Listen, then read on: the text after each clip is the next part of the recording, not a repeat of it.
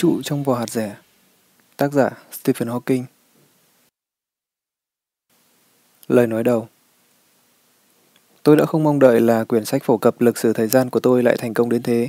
Nó đã được tờ Sunday Times ở London nêu trong danh mục sách bán chạy nhất trong 4 năm liền, lâu hơn bất kỳ cuốn sách nào khác, đặc biệt là đối với một cuốn sách về khoa học không dễ đọc cho lắm.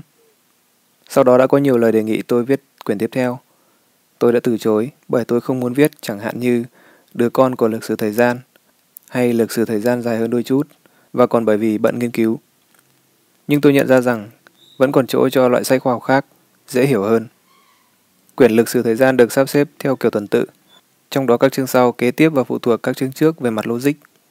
Điều này lôi cuốn một số bạn đọc nhưng lại làm số khác xa lầy vào các chương đầu và không thể tiếp tục với các chương sau hấp dẫn hơn.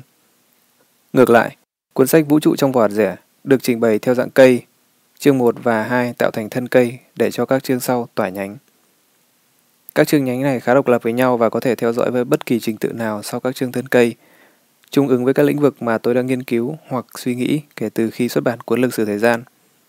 Như vậy chúng thể hiện bức tranh về một số lĩnh vực nghiên cứu năng động nhất hiện nay. Trong mỗi chương tôi cố gắng tránh cấu trúc kiểu tuần tự. Các minh họa và lời chú thích cũng là một cách khác để trình bày nội dung, như trong cuốn lịch sử thời gian có minh họa xuất bản năm 1996, và các đoạn văn ngắn được đóng khung cũng mở một con đường để đào sâu hơn vào một chủ đề cụ thể nào đó. Năm 1998, khi lịch sử thời gian được xuất bản lần đầu, một lý thuyết cuối cùng cho mọi thứ dường như đã lấp ló phía chân trời. Vậy tình hình đã tiến triển thế nào từ đó đến nay? Chúng ta đã gần đích hơn chút nào chăng? Như sẽ nói trong sách này, chúng ta đã tiến được một bước dài, nhưng con đường vẫn còn ở phía trước và vẫn chưa thấy điểm kết thúc. Theo cách nói thông thường từ xưa là đi mà hy vọng thì vẫn hơn là đến. Lòng khát khao khám phá luôn là động lực của trí sáng tạo của chúng ta trong mọi lĩnh vực, không chỉ trong khoa học. Nếu ta đến được điểm cuối con đường thì ý chí con người sẽ teo đi và biến mất. Nhưng tôi không hề nghĩ là chúng ta sẽ vẫn dậm chân tại chỗ. Chúng ta sẽ tăng tiến về độ phức tạp, nếu không phải là về chiều sâu, và sẽ luôn luôn ở trung tâm của một chân trời có vô vàn các khả năng. Tôi muốn chia sẻ sự phấn khích của mình về những phát minh đang xảy ra và bức tranh về chân lý đang dần hé mở. Tôi đã tập trung vào những lĩnh vực nghiên cứu mà bản thân cảm thấy gần gũi hơn. Chi tiết của các công trình này quá kỹ thuật, nhưng tôi tin rằng các ý tưởng khái quát có thể truyền tải được đến bạn đọc mà không cần đến nhiều hành trang toán học cho lắm. Tôi chỉ mong là mình đã thành công. Tôi đã được giúp đỡ rất nhiều khi viết quyển sách này và xin cảm ơn Thomas Hedtog và Neil Serer về các hình vẽ, các chú thích. Anne Harris và Kitty Ferguson đã biên tập bản thảo. Chính xác hơn là xử lý các file máy tính, bởi tôi viết tất cả bằng văn bản điện tử. Và Philip Dan ở BLMD về các hình minh họa. Trên hết, tôi cảm ơn tất cả những người đã giúp đỡ tôi có được cuộc sống bình thường tốt đẹp để tiến hành các nghiên cứu khoa học. Nếu không có họ, tôi đã không thể viết được cuốn sách này. Stephen Hawking, Cambridge, ngày 2 tháng 5 năm 2001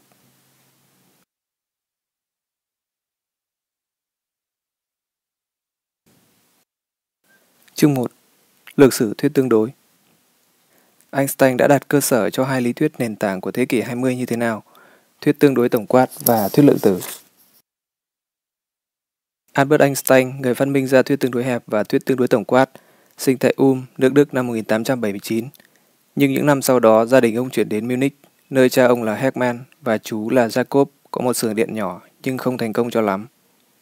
Albert không phải là thần đồng, nhưng nếu nói cậu học kém ở trường thì cũng là nói quá. Năm 1894, việc làm ăn của người cha thất bại và gia đình chuyển đến Milan – Cha mẹ cậu quyết định cho cậu ở lại để học hết trung học.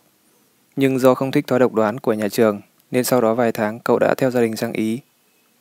Sau đó Einstein hoàn thành khóa học và tốt nghiệp trường Đại học Bách khoa Zurich, ETS, năm 1900. Bản chất hay tranh luận và không thích quyền lực đã ngăn cản ông có mối quan hệ tốt với các giáo sư, và ở trường không ai mời ông vào vị trí trợ giảng, vốn là con đường truyền thống để đến với công việc mang tính hàn lâm thời đó. Hai năm sau, cuối cùng ông cũng nhận được một vị trí không quan trọng tại phòng đăng ký sáng chế Thụy Sĩ ở Bern. Trong thời gian làm công việc này, năm 1905, ông đã viết ba bài báo đưa ông trở thành một nhà khoa học hàng đầu và khởi nguồn hai cuộc cách mạng về nhận thức. Hai cuộc cách mạng đã thay đổi sự hiểu biết của chúng ta về không gian, thời gian và hiện thực. Khoảng cuối thế kỷ 19, các nhà khoa học vẫn tin rằng họ đã gần đạt đến sự mô tả đầy đủ về vũ trụ. Họ hình dung rằng không gian được lấp đầy bằng một môi trường liên tục gọi là ether Các tia sáng và các tín hiệu vô tuyến là các sóng trong ether, cũng giống như âm thanh là sóng áp suất trong không khí. Tất cả những gì cần thiết cho một lý thuyết đầy đủ chỉ còn là các phép đo kỹ càng về các thuộc tính đàn hồi của ether mà thôi. Cũng vì mong muốn thực hiện các thí nghiệm như vậy, phòng thí nghiệm Jefferson ở trường đại học tổng hợp Harvard đã được xây dựng hoàn toàn không cần các đinh sắt để không làm nhiễu loạn các phép đo nhạy với từ trường. Tuy nhiên, các nhà xây dựng đã quên rằng những viên gạch màu nâu đỏ dùng để xây phòng thí nghiệm, cũng như hầu hết các công trình ở Harvard đều chứa một lượng sắt rất lớn.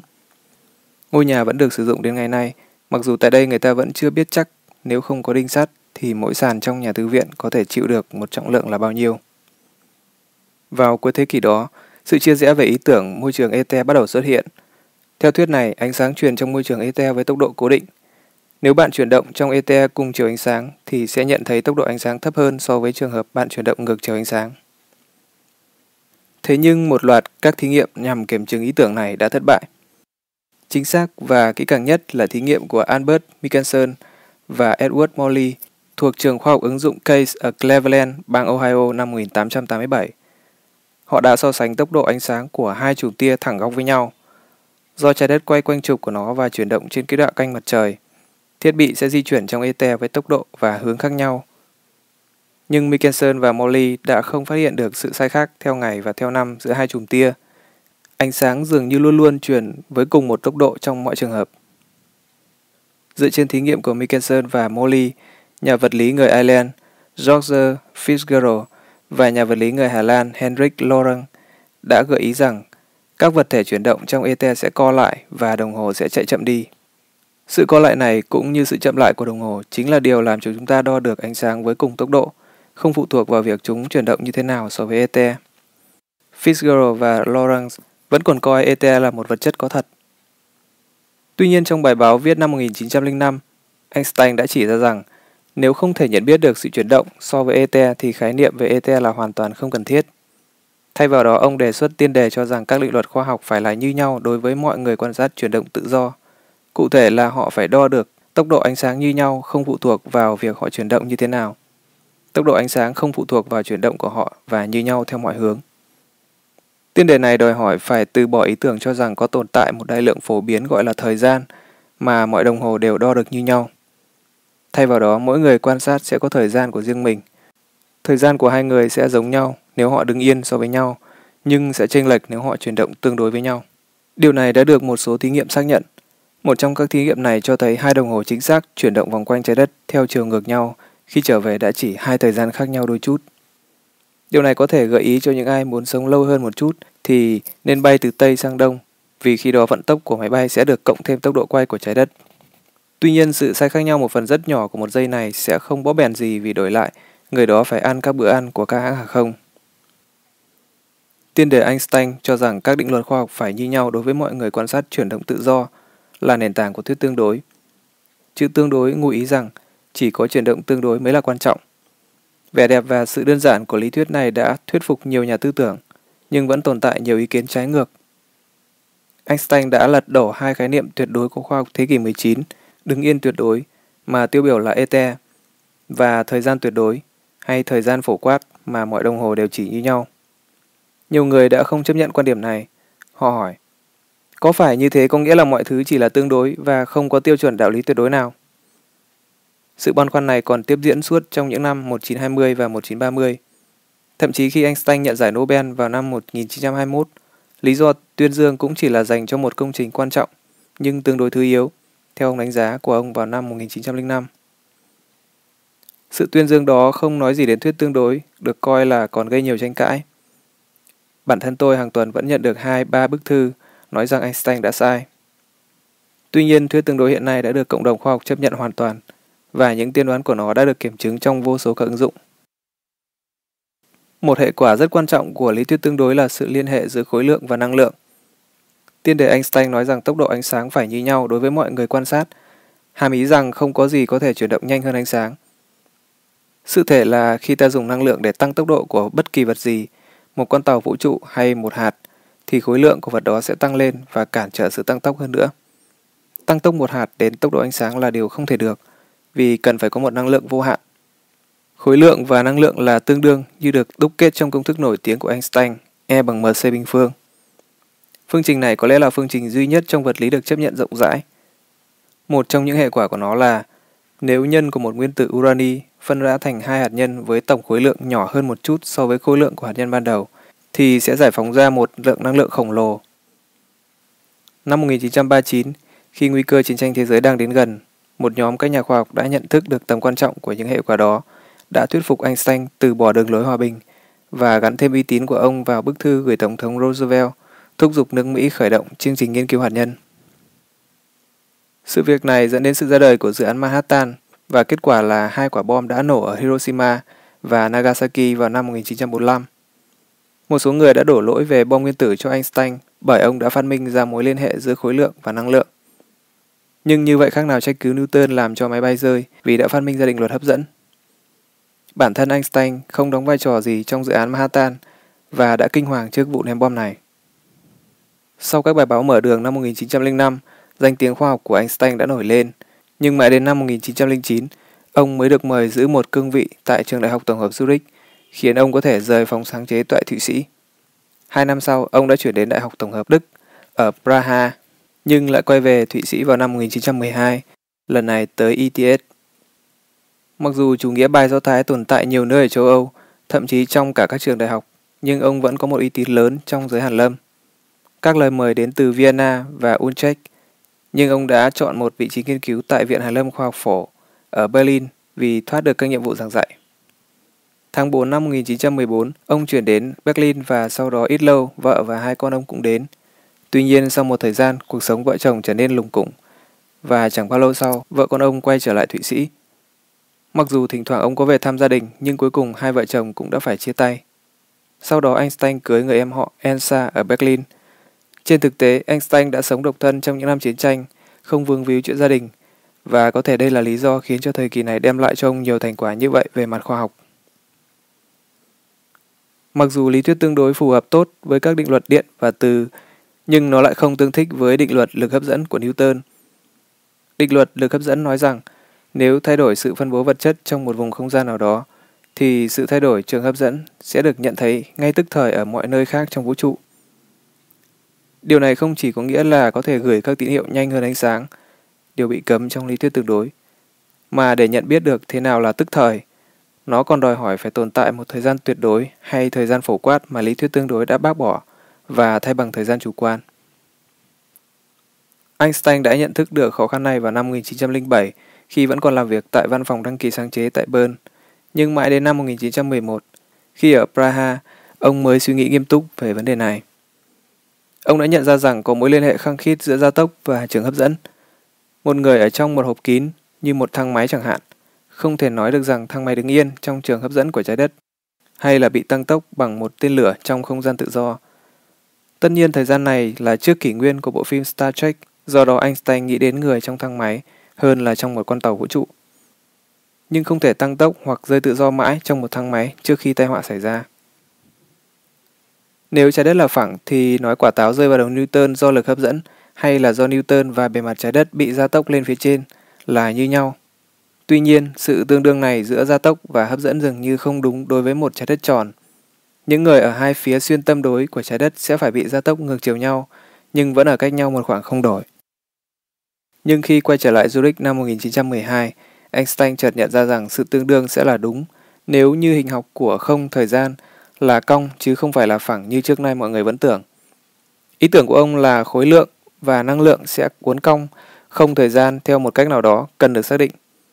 Các vật thể như quả táo hoặc các hành tinh cố gắng chuyển động theo đường thẳng trong không thời gian, nhưng đường đi của chúng bị uốn cong bởi một trường hấp dẫn vì không thời gian là cong. Với sự giúp đỡ của bạn ông là Maxence Grossman, Einstein đã nghiên cứu lý thuyết về không gian cong và các mặt cong đã được Georg Friedrich Riemann phát triển trước đó. Tuy nhiên Riemann chỉ nghiên cứu về không gian cong, còn Einstein nhận ra rằng không thời gian là cong. Einstein và Grossman đã viết chung một bài báo vào năm 1913 đưa ra ý kiến rằng cái mà chúng ta coi là lực hấp dẫn chẳng qua chỉ là sự thể hiện của sự thật là không thời gian là cong. Tuy nhiên do sai sót của Einstein, ông cũng là con người nên không khỏi mắc sai lầm. Họ đã không tìm ra được các phương trình liên hệ độ cong của không thời gian với khối lượng và năng lượng chứa trong đó. Einstein tiếp tục nghiên cứu vấn đề này ở Berlin. không bị các chuyện gia đình quấy dày và không bị ảnh hưởng nhiều bởi chiến tranh, và cuối cùng đã tìm ra đúng các phương trình đó vào năm 1915. Ông thảo luận ý tưởng này với nhà toán học David Hilbert trong thời gian thăm trường đại học tổng hợp Göttingen mùa hè năm 1915, và Hilbert cũng đã tìm ra những phương trình đó một cách độc lập vài ngày trước Einstein. Nhưng như bản thân Hilbert thừa nhận, công lao về lý thuyết mới thuộc về Einstein, thuộc về ý tưởng liên hệ sự hấp dẫn với không thời gian của ông. Đó cũng là một đóng góp đối với một nhà nước Đức ở thời kỳ mà những trao đổi và thảo luận khoa học kiểu như vậy không bị quấy dày ngay cả trong thời gian chiến tranh. Nó hoàn toàn ngược lại với thời kỳ quốc xã 20 năm sau đó.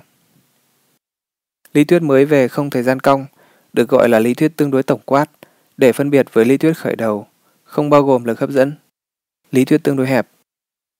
Nó được xác nhận một cách ngoạn mục vào năm 1919 khi đoàn thám hiểm Anh đến Tây Phi quan sát sự bẻ cong ánh sáng từ một sao đi gần mặt trời trong thời gian có nhật thực. Đây là một bằng chứng trực tiếp cho thấy không gian và thời gian bị uốn cong, và điều đó đã gây nên sự thay đổi lớn nhất trong nhận thức của chúng ta về vũ trụ mà chúng ta đang sống kể từ khi Euclid viết cuốn sách Cơ sở của hình học khoảng 300 năm trước công nguyên. Lý thuyết tương đối tổng quát của Einstein đã biến không gian và thời gian từ một cái nền thụ động trong đó diễn ra các sự kiện thành những nhân tố chủ động tham gia vào sự vận động của vũ trụ. Điều này dẫn đến một vấn đề lớn hàng đầu của vật lý thế kỷ 21. Vũ trụ chứa đầy vật chất và vật chất làm cong không thời gian, khiến cho các vật thể rơi vào nhau. Einstein thấy rằng các phương trình của ông không có nghiệm mô tả một vũ trụ tĩnh, không thay đổi theo thời gian. Thay vì từ bỏ một vũ trụ vĩnh cửu mà ông và hầu hết mọi người vẫn tin vào, ông đã sửa chữa chắp vá các phương trình bằng cách thêm vào một số hạng gọi là hằng số vũ trụ làm cong không thời gian theo chiều ngược lại, khiến cho các vật thể chuyển động xa rời nhau. Hiệu ứng đẩy này của hằng số vũ trụ có thể cân bằng với hiệu ứng hút nhau của vật chất và như vậy cho phép một nghiệm tĩnh mô tả vũ trụ. Đây là một sai sót lớn của vật lý lý thuyết. Nếu Einstein vẫn kiên trì với những phương trình ban đầu của mình, thì chắc ông đã tiên đoán được vũ trụ hẳn là đang giãn nở hoặc đang co lại. Có thể nói rằng, khả năng về một vũ trụ phụ thuộc thời gian đã không được xem xét nghiêm túc cho đến khi các quan sát được thực hiện bằng kính thiên văn 100 inch trên đỉnh Wilson vào những năm 1920. Các quan sát này cho thấy những thiên hà khác ở xa chúng ta hơn thì chuyển động ra xa nhanh hơn.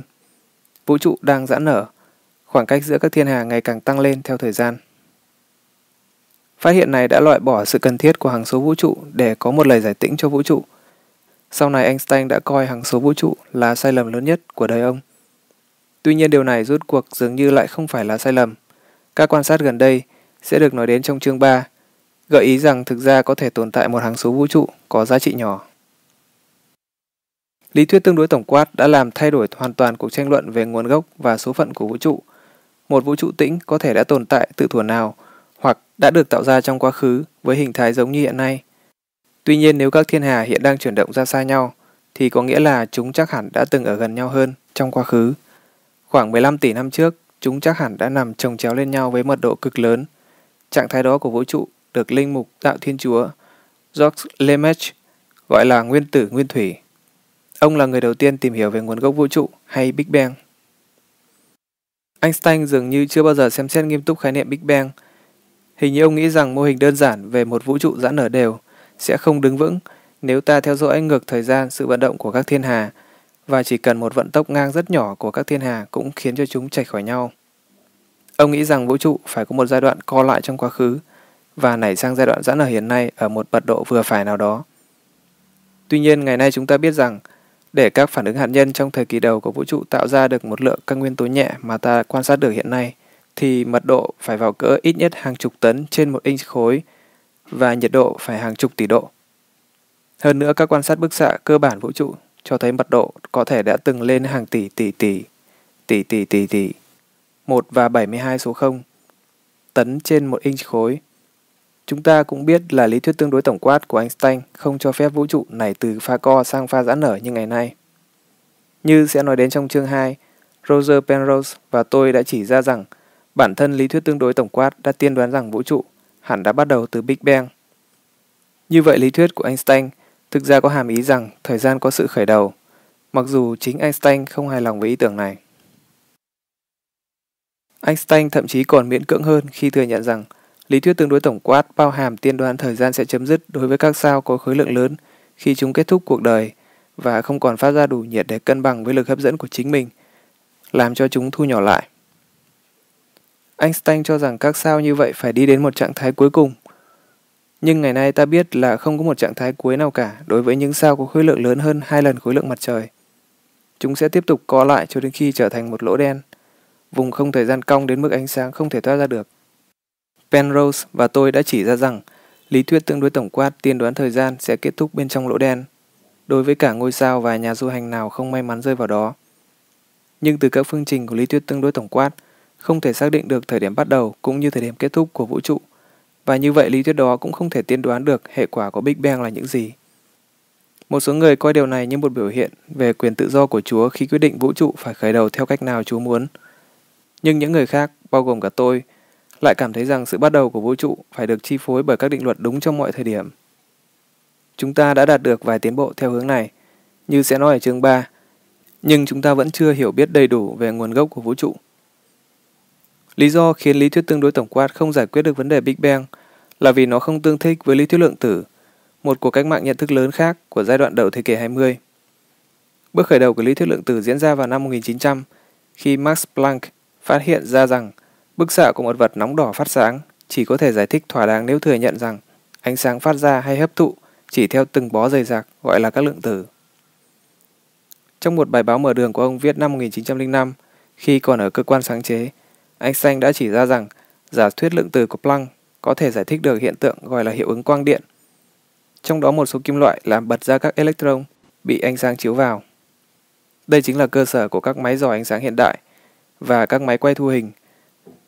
Với công trình này, Einstein đã được nhận giải thưởng Nobel vật lý.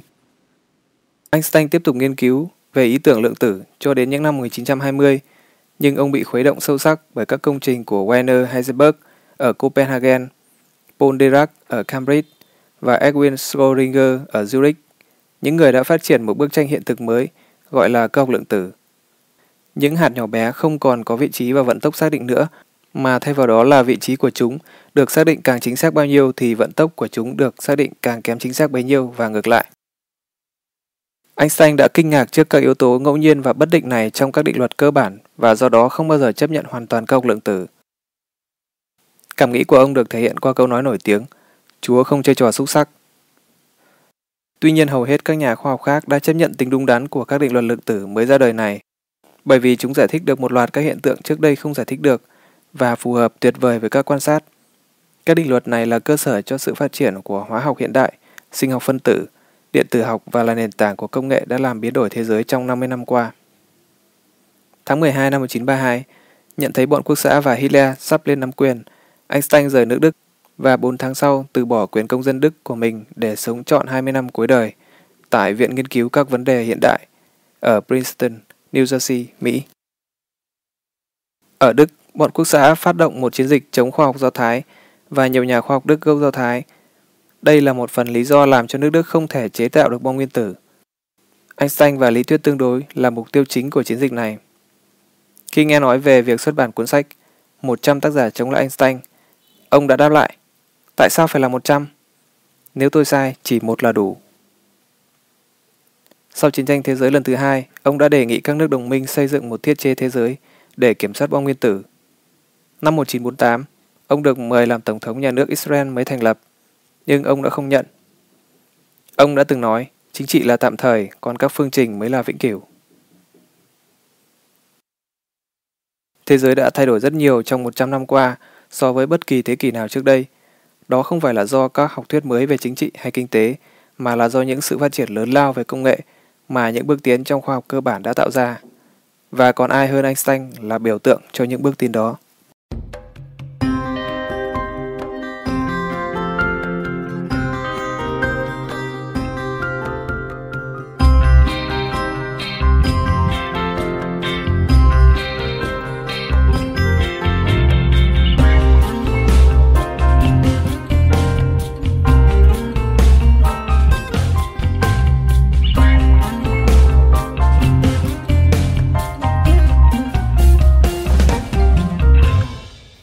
Chương 2 Hình dạng của thời gian Lý thuyết tương đối của Einstein tạo cho thời gian một hình dạng. Làm thế nào để nó hòa hợp được với lý thuyết lượng tử? Thời gian là gì? Phải chăng đó là một dòng suối cuộn chảy không ngừng, cuốn theo mọi ước mơ của chúng ta, như thánh ca xưa đã nói? Hay đó là một đường dây tàu hỏa? Có thể nó có những nhánh rẽ và những đoạn vòng khiến ta cứ tiếp tục tiến về phía trước, nhưng lại quay về một ga trước đây trên tuyến đường. Tác giả Sark Lamp ở thế kỷ 19 đã viết Không có gì thách đố tôi hơn không gian và thời gian, và cũng không gì ít làm phiền tôi bằng thời gian và không gian, vì tôi không bao giờ suy nghĩ về chúng. Dù thế nào chăng nữa, hầu hết chúng ta phần lớn thời gian đều không lo lắng về thời gian và không gian, nhưng đôi khi chúng ta đều tự hỏi, thời gian là gì, nó bắt đầu như thế nào, và nó dẫn chúng ta đến đâu. Bất kỳ một lý thuyết khoa học vững vàng về thời gian hay về một khái niệm nào khác, theo ý tôi đều phải dựa trên triết lý khoa học thực tế nhất, phương pháp thực chứng của Karl Popper và một số người khác. Theo phép tư duy này, một lý thuyết khoa học là một mô hình toán học mô tả và chuẩn tác hóa được các quan sát. Một lý thuyết tốt sẽ mô tả được một số lớn các hiện tượng trên cơ sở một vài tiên đề đơn giản và có thể đưa ra các tiên đoán rõ ràng có thể kiểm nghiệm được. Nếu những tiêu đoán phù hợp với các quan sát thì lý thuyết vượt qua được phép thử nghiệm, mặc dù có thể không bao giờ chứng minh là nó đúng hoàn toàn. Ngược lại, nếu các quan sát không phù hợp với các tiên đoán thì phải loại bỏ hoặc sửa đổi lý thuyết. Ít nhất đó là điều được cho là sẽ diễn ra. Trong thực tế, người ta thường đặt vấn đề về độ chính xác của các quan sát, độ tin cậy và phẩm chất đạo đức của những người tiến hành quan sát. Nếu ta đứng trên quan điểm thực chứng, như tôi, ta không thể nói thời gian thực sự là gì. Tất cả những gì ta có thể làm là mô tả cái được tìm ra là một mô hình toán học rất tốt về thời gian và nói nó có thể đưa ra được những tiên đoán gì. Isaac Newton đã cho chúng ta mô hình toán học đầu tiên về thời gian và không gian trong cuốn các nguyên lý toán học của triết học tự nhiên, xuất bản năm 1687. Newton đã từng giữ ghế giáo sư ở Cambridge mà ngày nay tôi giữ, mặc dù ở thời ông chiếc ghế không chạy bằng điện. Trong mô hình của Newton, thời gian và không gian là một cái nền trong đó các sự kiện diễn ra, nhưng không chịu ảnh hưởng của không gian và thời gian. Thời gian là tách biệt đối với không gian và được xem như một đường hoặc một đường dây vô tận theo cả hai chiều. Bản thân thời gian được xem là vĩnh cửu theo nghĩa là đã tồn tại và sẽ tồn tại mãi mãi. Ngược lại, phần lớn mọi người lại nghĩ rằng vũ trụ vật lý đã được tạo ra ít nhiều như trong trạng thái hiện nay chỉ vài nghìn năm về trước. Điều này đã làm bận tâm các nhà triết học, như nhà tư tưởng người Đức Immanuel Kant. Nếu vũ trụ thực sự đã được tạo ra thì tại sao lại phải đợi lâu đến thế trước khi nó được tạo ra?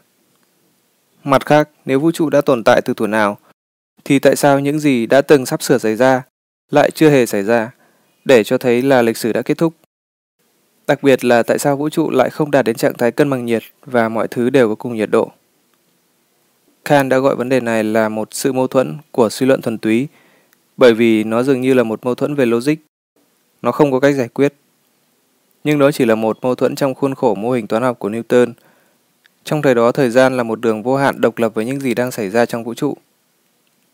Tuy nhiên, như chúng ta đã thấy trong chương 1, vào năm 1915, một mô hình toán học hoàn toàn mới đã được Einstein đưa ra, lý thuyết tương đối tổng quát.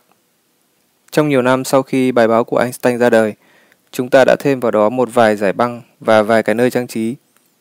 Nhưng mô hình của chúng ta về không gian và thời gian vẫn dựa trên những gì mà Einstein đã đưa ra. Chương này và các chương tiếp sau sẽ mô tả các ý tưởng của chúng ta đã phát triển như thế nào kể từ bài báo mang tính cách mạng của Einstein. Đó là câu chuyện thành công về một công trình của rất nhiều người và tôi tự hào là đã đóng góp một phần nhỏ trong đó. Thuyết tương đối tổng quát đã kết hợp chiều thời gian với ba chiều không gian để tạo thành cái gọi là không thời gian. Lý thuyết mô tả hiệu ứng hấp dẫn bằng cách nói rằng sự phân bố vật chất và năng lượng trong vũ trụ làm cong và méo không thời gian. Các vật thể trong không thời gian cố gắng chuyển động theo đường thẳng, nhưng vì không thời gian là cong nên đường đi của chúng thành ra bị cong và chúng chuyển động như thể bị ảnh hưởng của một trường hấp dẫn. So sánh một cách đơn giản, hãy tưởng tượng một tấm cao su và ta có một quả cầu nặng đặt trên đó để thể hiện cho mặt trời. Sức nặng của quả cầu đè lên tấm cao su và làm cong nó ở phần gần mặt trời. Nếu ta lăn những hòn bi nhỏ trên tấm cao su, chúng sẽ không chạy thẳng sang phía bên kia mà sẽ lăn quanh quả cầu, giống như các hành tinh chuyển động quanh mặt trời. Tất nhiên sự tương đồng này không đầy đủ Bởi vì ở đây chỉ là một không gian hai chiều, bề mặt tấm cao su bị cong, không đụng chạm gì tới thời gian như trong thuyết Newton. Tuy nhiên trong lý thuyết tương đối, thời gian và không gian kết chặt với nhau, không thể làm cong không gian mà không ảnh hưởng gì đến thời gian. Như vậy thời gian có hình dạng của nó. Bằng khái niệm không gian và thời gian cong, lý thuyết tương đối tổng quát biến chúng từ một cái nền thụ động trên đó diễn ra các sự kiện, trở thành những yếu tố tham gia chủ động vào các sự kiện. Trong lý thuyết Newton, theo đó thời gian tồn tại độc lập với mọi thứ khác, có thể đặt câu hỏi Chúa đã làm gì trước khi tạo ra vũ trụ? Đó là câu hỏi quan trọng mà con người đã đặt ra từ bao đời nay. Theo Augustine, trước khi Chúa tạo ra trời đất, Chúa chẳng làm gì cả. Thực vậy, câu đó rất gần với các quan điểm hiện đại. Mặt khác, trong lý thuyết tương đối tổng quát, thời gian và không gian không tồn tại một cách độc lập với nhau và với vũ trụ. Chúng được xác định bằng các phép đo trong vũ trụ, chẳng hạn như số dao động của tinh thể thạch anh trong đồng hồ, hay là chiều dài của một cái thước. Hoàn toàn có thể hình dung rằng thời gian xác định theo cách đó phải có một giá trị cực đại hoặc cực tiểu, hay nói cách khác một điểm bắt đầu hoặc kết thúc nào đó. Thật là vô nghĩa khi đặt câu hỏi điều gì đã xảy ra trước khi bắt đầu hoặc sau khi kết thúc, bởi vì những thời điểm đó không được xác định. Rõ ràng là rất quan trọng khi quyết định liệu mô hình toán học của lý thuyết tương đối tổng quát có tiên đoán được là vũ trụ và bản thân thời gian phải có điểm bắt đầu và điểm kết thúc. Có một định kiến chung trong số các nhà vật lý lý thuyết, kể cả Einstein, cho rằng thời gian phải là vô tận theo cả hai chiều. Mặt khác, có những câu hỏi hơi vụng về liên quan đến sự tạo thành vũ trụ và dường như không thuộc lĩnh vực khoa học. Trong lời giải của các phương trình Einstein thì thời gian có bắt đầu và kết thúc, nhưng các nghiệm này đều rất đặc biệt, có tính đối xứng cao. Người ta cho rằng trong một vật thể thực đang co lại dưới tác dụng hấp dẫn của chính nó, áp suất hoặc những vận tốc ngang sinh ra sẽ ngăn cản toàn bộ vật chất rơi vào cùng một điểm để làm cho điểm đó có mật độ vô cùng lớn. Tương tự, nếu xét sự giãn nở của vũ trụ theo chiều ngược thời gian thì có thể thấy rằng vật chất không phải xuất hiện tất cả từ cùng một điểm có mật độ lớn vô cùng như vậy. Điểm có mật độ vô cùng lớn là một kỳ dị và có thể là sự bắt đầu hoặc kết thúc của thời gian. Năm 1963, hai nhà khoa học Nga Evgeny Lipschitz và Isaac Kalanikov đã tuyên bố chứng minh được rằng các nghiệm của phương trình Einstein với một kỳ dị đều có sự phân bố vật chất và vận tốc đặc biệt. Khả năng có được nghiệm biểu diễn vũ trụ có phân bố đặc biệt kiểu này thực tế là bằng không. Hầu hết các nghiệm có thể biểu diễn vũ trụ phải tránh bao gồm một kỳ dị về mật độ vô cùng lớn. Trước thời kỳ vũ trụ giãn nở, phải có một thời kỳ co lại, trong đó vật chất tụ vào nhau, nhưng không va chạm với nhau, và sau đó lại tách xa nhau trong pha giãn nở. Nếu quả như vậy thì thời gian sẽ tiếp tục mãi mãi, từ quá khứ vô thủy đến tương lai vô chung. Không phải mọi người đều tin vào quan điểm của Evgeny Lipsis và Isaac Kalanikov. Thay vào đó, Roger Penrose và tôi đã chọn một cách tiếp cận khác, không dựa trên nghiên cứu chi tiết các nghiệm, mà dựa trên cấu trúc tổng thể của không thời gian. Trong lý thuyết tương đối hẹp, không thời gian là cong không chỉ bởi khối lượng mà cả bởi năng lượng chứa trong nó. Năng lượng luôn luôn dương, vì vậy làm cong không thời gian khiến cho các đường truyền của các tia sáng lệch về phía nhau.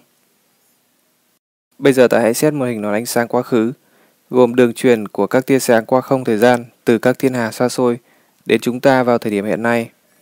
Trong sơ đồ mà thời gian được biểu diễn bằng trục thẳng đứng và không gian được biểu diễn bằng trục nằm ngang, hình nón này có đỉnh ở chỗ chúng ta. Khi ta đi ngược về quá khứ, tức là đi xuống tính từ đỉnh của hình nón, chúng ta sẽ thấy các thiên hà ở các thời điểm trước đây. Do vũ trụ đang giãn nở và mọi thứ đã từng gần nhau hơn, nên khi ta nhìn ngược thời gian càng xa hơn, ta sẽ thấy những vùng mới mật độ vật chất càng cao hơn. Ta sẽ quan sát được một nền mờ nhạt các bức xạ vi ba lan truyền đến chúng ta dọc theo cạnh hình nón ánh sáng từ thời kỳ xa xưa khi vũ trụ dày đặc hơn và nóng hơn bây giờ rất nhiều. Bằng cách thu các tần số vi ba khác nhau, ta có thể đo được phổ, sự phân bố năng lượng theo tần số của bức xạ này. Chúng ta sẽ thấy rằng phổ này đặc trưng cho bức xạ từ một vật thể ở nhiệt độ 2,7 K. Bức xạ vi 3 này không tốt lắm cho việc làm nóng bánh pizza, nhưng sự đặc trưng chính xác cho nhiệt độ 2,7 K cho ta thấy rằng bức xạ đó đã đến từ các vùng không trong suốt đối với vi 3. Như vậy ta có thể kết luận rằng hình nón ánh sáng quá khứ của chúng ta phải vượt qua một lượng vật chất nhất định khi ta theo dõi nó ngược thời gian. Lượng vật chất này đủ để làm cong không thời gian khiến cho các tia sáng trong hình nón ánh sáng quá khứ bị uốn cong hướng về nhau. Khi ta đi ngược thời gian, tiết diện của hình nón ánh sáng quá khứ của ta sẽ đạt đến giá trị cực đại và sau đó bắt đầu lại nhỏ đi. Quá khứ của chúng ta có dạng quả lê. Khi ta đi ngược thời gian theo hình nón ánh sáng hơn nữa, mật độ năng lượng dương của vật chất sẽ làm cho các tia sáng cong lại về phía nhau mạnh hơn. Tiết diện của hình nón sẽ co lại bằng không ở một thời điểm xác định. Điều này có nghĩa là tất cả vật chất bên trong hình nón bị kẹp trong một vùng có biên bằng không.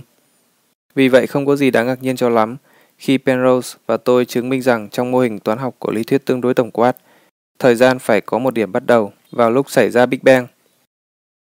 Suy luận tương tự như vậy, thời gian phải có điểm kết thúc khi các sao hay các thiên hà suy sập dưới tác dụng hấp dẫn của bản thân chúng và tạo thành các lỗ đen.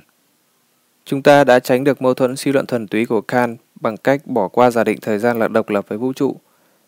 Bài báo chứng minh thời gian có điểm bắt đầu của chúng tôi đã nhận được giải thưởng của Quỹ Nghiên cứu lực hấp dẫn năm 1968. Roger và tôi đã nhận được số tiền hào phóng là 300 đô la. Tôi không nghĩ là các giải khác cùng năm đó được hưởng nhiều hơn. Có những phản ứng khác nhau về công trình của chúng tôi. Nó đã làm bối rối nhiều nhà vật lý, nhưng làm vui lòng các nhà lãnh đạo tôn giáo, những người luôn tin tưởng vào đấng sáng tạo, vì đây là một chứng cớ khoa học cho niềm tin của họ.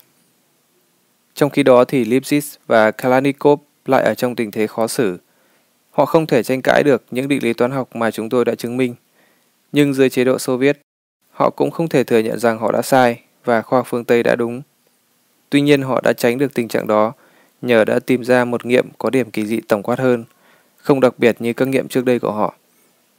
Điều này cho phép họ tuyên bố rằng các điểm kỳ dị, sự bắt đầu và kết thúc của thời gian là một phát hiện của khoa học Xô Viết. Phần lớn các nhà vật lý theo bản năng vẫn không ưa thích ý tưởng thời gian có thủy có chung. Vì vậy, họ chỉ ra rằng mô hình toán học không mô tả đúng không thời gian ở gần một kỳ dị. Lý do là trong lý thuyết tương đối tổng quát, dùng để mô tả lực hấp dẫn, như đã nói ở chương 1, không bao gồm tính bất định của lý thuyết lượng tử chi phối mọi lực khác mà ta đã biết. Sự không ăn khớp này không ảnh hưởng gì lắm đối với hầu như toàn bộ vũ trụ trong phần lớn thời gian, bởi thang độ mà không thời gian bị cong mạnh là rất lớn, còn thang độ trên đó các hiệu ứng lượng tử đóng vai trò quan trọng thì rất nhỏ. Nhưng ở gần một kỳ dị, hai thang độ này sẽ trở nên so sánh được với nhau và các hiệu ứng hấp dẫn lượng tử sẽ đóng vai trò quan trọng.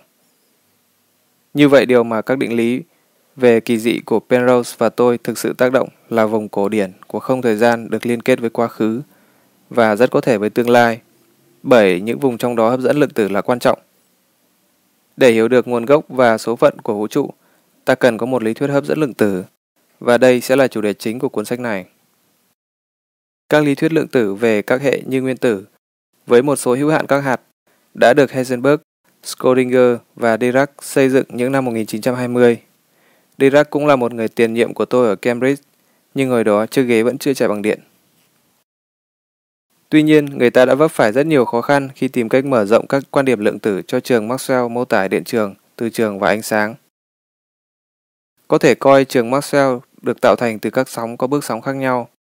Trong một sóng, trường biến đổi từ một giá trị này đến một giá trị khác, giống như một con lắc.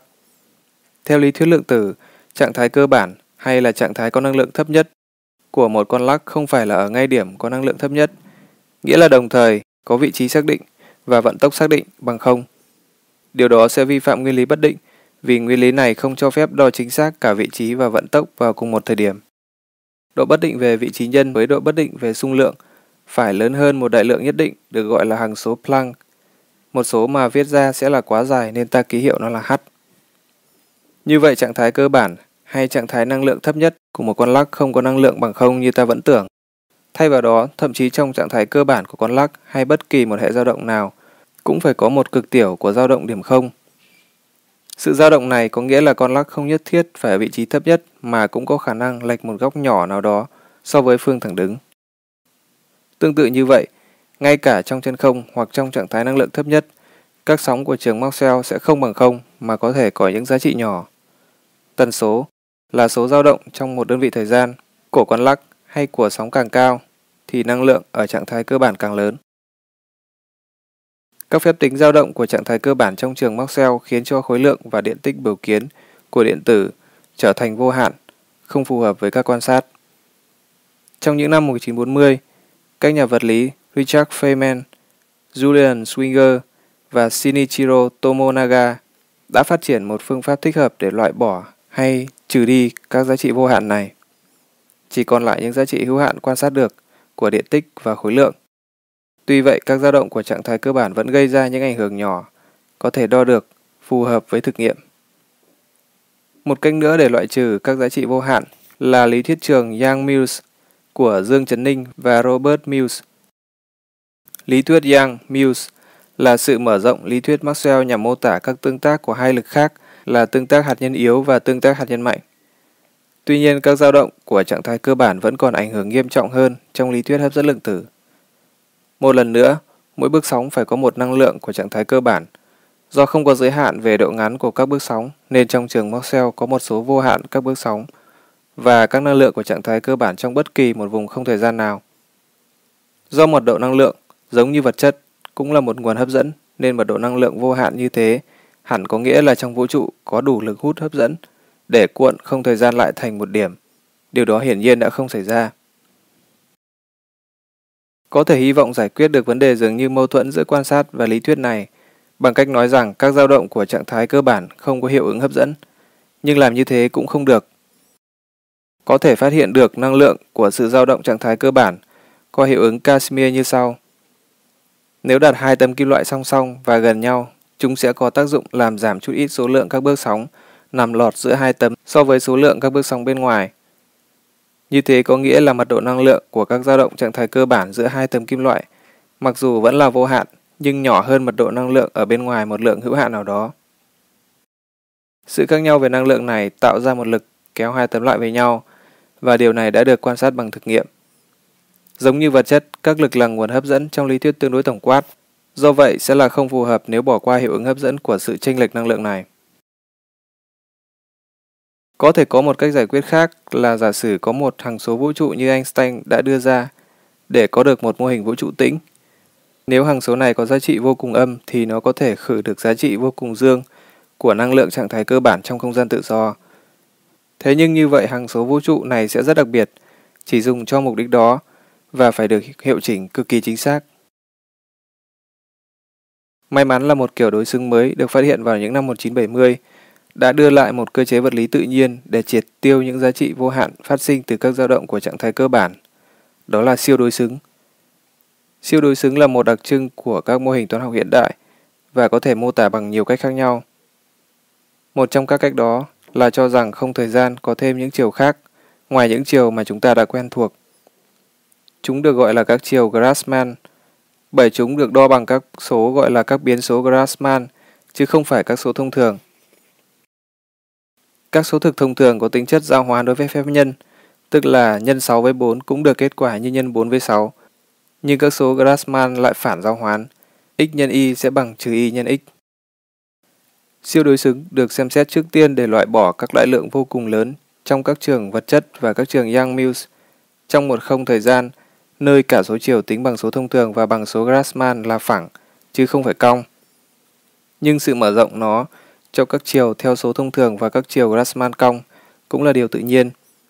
Việc này dẫn đến một số các lý thuyết gọi là siêu hấp dẫn với những lượng đối xứng khác nhau. Một hệ quả của siêu đối xứng là mọi trường hay hạt sẽ có một siêu đối tác, có spin lớn hơn hoặc nhỏ hơn nó 1 phần 2. Các năng lượng trạng thái cơ bản của các boson, các trường có spin nguyên là dương. Ngược lại các năng lượng trạng thái cơ bản của các fermion, các trường có spin bán nguyên là âm. Do số fermion và boson bằng nhau, nên các vô hạn lớn nhất triệt tiêu lẫn nhau trong các lý thuyết siêu hấp dẫn. Nhưng vẫn có khả năng còn sót lại những đại lượng nhỏ hơn nhưng vẫn vô hạn. Không ai có đủ kiên nhẫn để tính toán là các lý thuyết này có loại trừ hoàn toàn những đại lượng vô hạn hay không. Người ta đã tính là để làm được điều đó, một sinh viên giỏi phải miệt mài tính toán trong 200 năm, và làm sao có thể yên trí là anh ta không tính sai ngay ở trang thứ hai. Đến tận năm 1985, phần lớn mọi người đều tin rằng hầu hết các lý thuyết siêu hấp dẫn, siêu đối xứng đều không bao gồm các đại lượng vô hạn. Sau đó, đột nhiên tình hình thay đổi. Người ta tuyên bố là không có lý do gì để không chờ đợi các vô hạn trong những lý thuyết siêu hấp dẫn, và điều này có nghĩa là những lý thuyết đó không tài nào tránh được sai sót. Thay vào đó, người ta cho rằng lý thuyết siêu dây đối xứng là con đường duy nhất để kết hợp lý thuyết hấp dẫn và lý thuyết lượng tử. Các dây, như tên gọi của chúng trong đời sống hàng ngày, là các đối tượng được mở rộng theo một chiều. Chúng chỉ có độ dài. Các dây trong lý thuyết dây di chuyển qua nền không thời gian. Các gợn sóng trên dây được lý giải là các hạt. Nếu các dây có số chiều là số Grassmann cũng như là số thông thường thì các gợn sóng sẽ tương ứng với các boson và các fermion. Trong trường hợp này, năng lượng âm và dương của trạng thái cơ bản sẽ loại trừ nhau và khử hết các vô cùng. Lý thuyết siêu dây được tuyên bố là lý thuyết vạn vật, một lý thuyết chung cho mọi sự vật. Các nhà viết lịch sử khoa học trong tương lai sẽ thấy thú vị khi theo dõi trào lưu thay đổi quan niệm của các nhà vật lý lý thuyết. Trong vòng vài năm, các dây đã ngự trị tuyệt đối và siêu hấp dẫn đã bị gạt bỏ như là một lý thuyết gần đúng, chỉ có giá trị đối với năng lượng thấp. Cách bổ nghĩa bằng cụm từ năng lượng thấp cũng rất bất tiện, mặc dù trong ngữ cảnh này năng lượng thấp là để chỉ các hạt có năng lượng nhỏ hơn 1 tỷ tỷ lần năng lượng của các hạt trong một vụ nổ bằng thuốc nổ TNT. Nếu siêu hấp dẫn chỉ là một lý thuyết gần đúng ở năng lượng thấp, thì không thể coi nó là lý thuyết cơ bản về vũ trụ. Thay vào đó, lý thuyết nền tảng hẳn phải là một trong năm lý thuyết dây khả dĩ. Nhưng lý thuyết nào trong số những lý thuyết đó mô tả vũ trụ của chúng ta? Và lý thuyết dây được xác lập bằng cách nào? Ngoài phép tính gần đúng, theo đó các dây được hình dung như những bề mặt có một chiều không gian và một chiều thời gian di chuyển trong một nền không thời gian phẳng. Các dây có làm cong nền không thời gian hay không? Trong những năm sau 1985, tình hình dần cho thấy lý thuyết dây không phải là bức tranh hoàn hảo.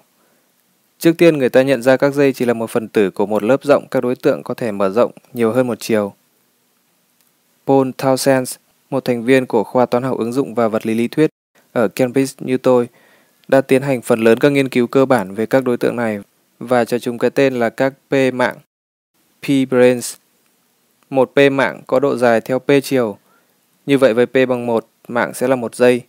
P bằng 2 nó sẽ là một bề mặt hay một màng, membrane, vân vân. Dường như không có lý do gì để ưu tiên P bằng 1 hơn là các trường hợp khác. Thay vào đó chúng ta nên chấp nhận nguyên tắc bình đẳng của P mạng. Tất cả chúng sinh ra đều bình đẳng. Tất cả các P mạng có thể coi là nghiệm của các phương trình siêu hấp dẫn trong 10 hay 11 chiều. Trong khi 10 hay 11 chiều xem ra không giống gì nhiều với không thời gian mà chúng ta thường biết đến, thì có ý kiến là 6 hoặc 7 chiều kia bị cuộn lại nhỏ đến nỗi ta không chú ý đến. Chúng ta chỉ nhận thức được 4 chiều còn lại, vì chúng là những chiều lớn và gần như là phẳng. Phải nói rằng về phần tôi, tôi miễn cưỡng tin vào các chiều phụ thêm đó. Nhưng là một nhà thực chứng, đối với tôi câu hỏi, các chiều phụ thêm thực ra có tồn tại hay không? Không có ý nghĩa gì. Điều có thể hỏi là liệu các mô hình toán học với các chiều phụ thêm này có cho ta một cách mô tả tốt về vũ trụ hay không? Chúng ta chưa có bất kỳ quan sát nào cần đến các chiều phụ thêm để giải thích cả. Tuy nhiên có khả năng là ta có thể quan sát được chúng trong máy va chạm hadron lớn Large Hadron Collider tại Geneva. Nhưng điều đã thuyết phục nhiều người bao gồm cả tôi nên xem xét nghiêm túc các mô hình với các chiều phụ thêm này là có một mạng lưới các mối liên hệ bất ngờ gọi là các đối ngẫu giữa các mô hình. Các đối ngẫu này cho rằng các mô hình về căn bản là tương đương nhau, nghĩa là chúng chỉ là những khía cạnh khác nhau của cùng một lý thuyết nền tảng, có tên gọi là lý thuyết EM. Nếu không lấy mạng các đối ngẫu này làm dấu hiệu cho thấy chúng ta đi đúng đường, thì phần nào cũng giống như là tin rằng Chúa đã nhét các hóa thạch vào bên trong đất đá để làm Darwin lạc lối về sự tiến hóa của sự sống. Các đối ngẫu này cho thấy rằng năm lý thuyết siêu dây mô tả cùng một thứ vật lý và chúng cũng tương đương về mặt vật lý với lý thuyết siêu hấp dẫn. Không thể nói rằng các siêu dây là cơ bản hơn siêu hấp dẫn hoặc ngược lại. Nói đúng hơn, chúng là những biểu hiện khác nhau của cùng một lý thuyết và chúng có ích cho những tính toán trong các tình huống khác nhau. Do các lý thuyết dây không chứa các vô cực, nên chúng thích hợp cho việc tính toán quá trình va chạm và tán xạ của một số hạt năng lượng cao. Tuy nhiên chúng lại không phù hợp lắm khi mô tả năng lượng của một số lớn các hạt làm cong vũ trụ như thế nào, hoặc tạo thành một trạng thái liên kết như trong một lỗ đen chẳng hạn. Đối với các tình huống này ta cần đến siêu hấp dẫn. Về cơ bản là lý thuyết của Einstein về không thời gian cong với một vài loại vật chất thêm vào. Đó là bức tranh mà tôi sẽ chủ yếu sử dụng trong các phần sau. Để mô tả cách mà lý thuyết lượng tử định dạng không gian và thời gian, sẽ là có ích khi đưa vào ý tưởng về thời gian ảo. Thời gian ảo nghe có vẻ giống như trong khoa học viễn tưởng, nhưng đó là một khái niệm toán học đã được xác định rõ ràng. Thời gian được đo bằng các số ảo. Có thể coi các số thực thông thường như 1, 2, trừ 3, 5, vân vân, tương ứng với các vị trí vạch từ phải sang trái trên một cái thước. Số 0 ở giữa, các số thực dương ở bên phải và các số thực âm ở bên trái. Các số ảo có thể biểu diễn tương ứng với các vị trí trên một trục thẳng đứng. Số 0 vẫn ở giữa, các số ảo dương ở phía trên và các số ảo âm ở phía dưới. Như vậy các số ảo có thể được coi như một loại số mới vuông góc với các số thực thông thường. Do chúng là các cấu trúc toán học nên chúng không cần có sự thể hiện về mặt vật lý. Không thể có một số ảo các quả cam hay số thẻ tín dụng ảo được. Có thể coi các số ảo như một trò chơi toán học không liên quan gì tới thế giới thực. Tuy nhiên trên quan điểm triết học thực chứng, ta không thể xác định cái gì là thực. Điều mà ta có thể làm là tìm ra những mô hình toán học nào mô tả được vũ trụ mà chúng ta đang sống. Sự thể là một mô hình toán học chứa thời gian ảo có thể tiên đoán được không chỉ các hiệu ứng chúng ta đã quan sát được, mà cả các hiệu ứng mà chúng ta chưa quan sát được nhưng vẫn tin vào vì lý do nào đó. Vậy thì cái gì là thực và cái gì là ảo? Phải chăng đó chỉ là sự phân biệt trong ý nghĩ chúng ta? Lý thuyết tương đối tổng quát cổ điển, theo nghĩa không lượng tử, của Einstein liên kết thời gian thực và ba chiều không gian thành một không thời gian bốn chiều. Nhưng thời gian thực khác với ba chiều không gian. Đường vũ trụ hay lịch sử của một người quan sát luôn tăng theo chiều thời gian thực, tức thời gian luôn đi từ quá khứ đến tương lai.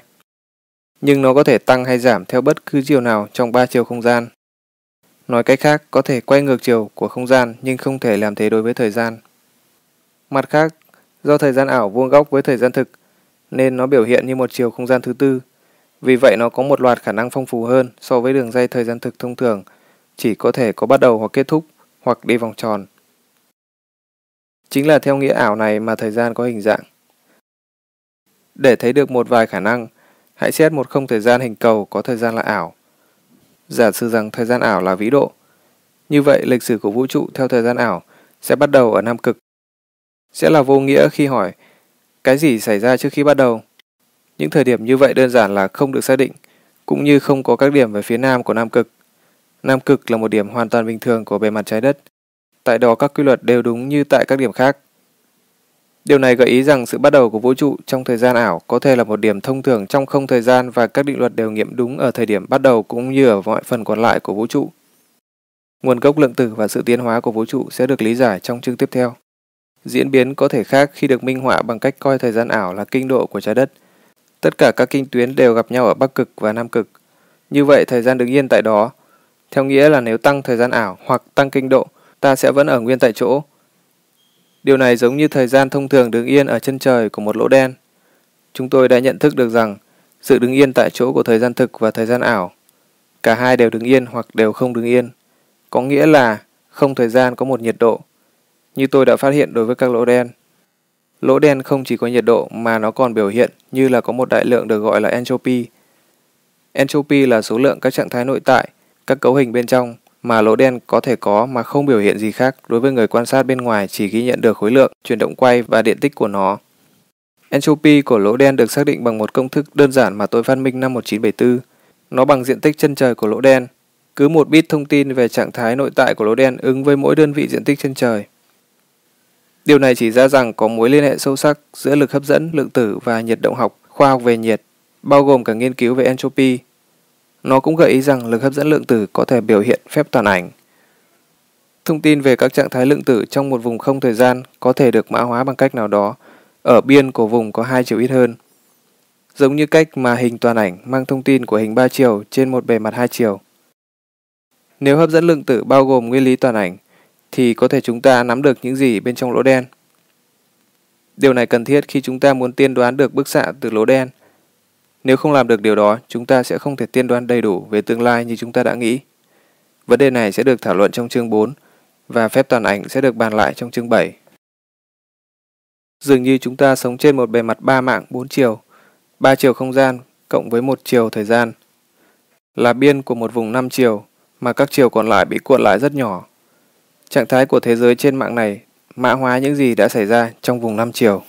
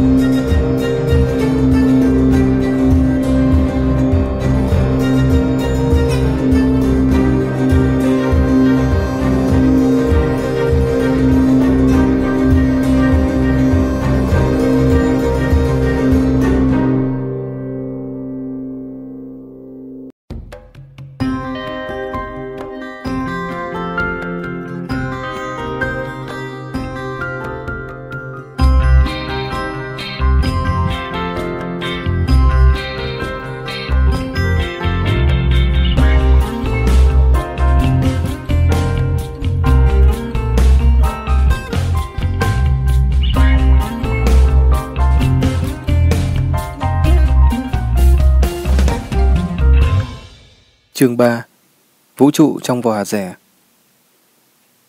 Vũ trụ có nhiều lịch sử, mỗi lịch sử được xác định bởi một vỏ nhỏ.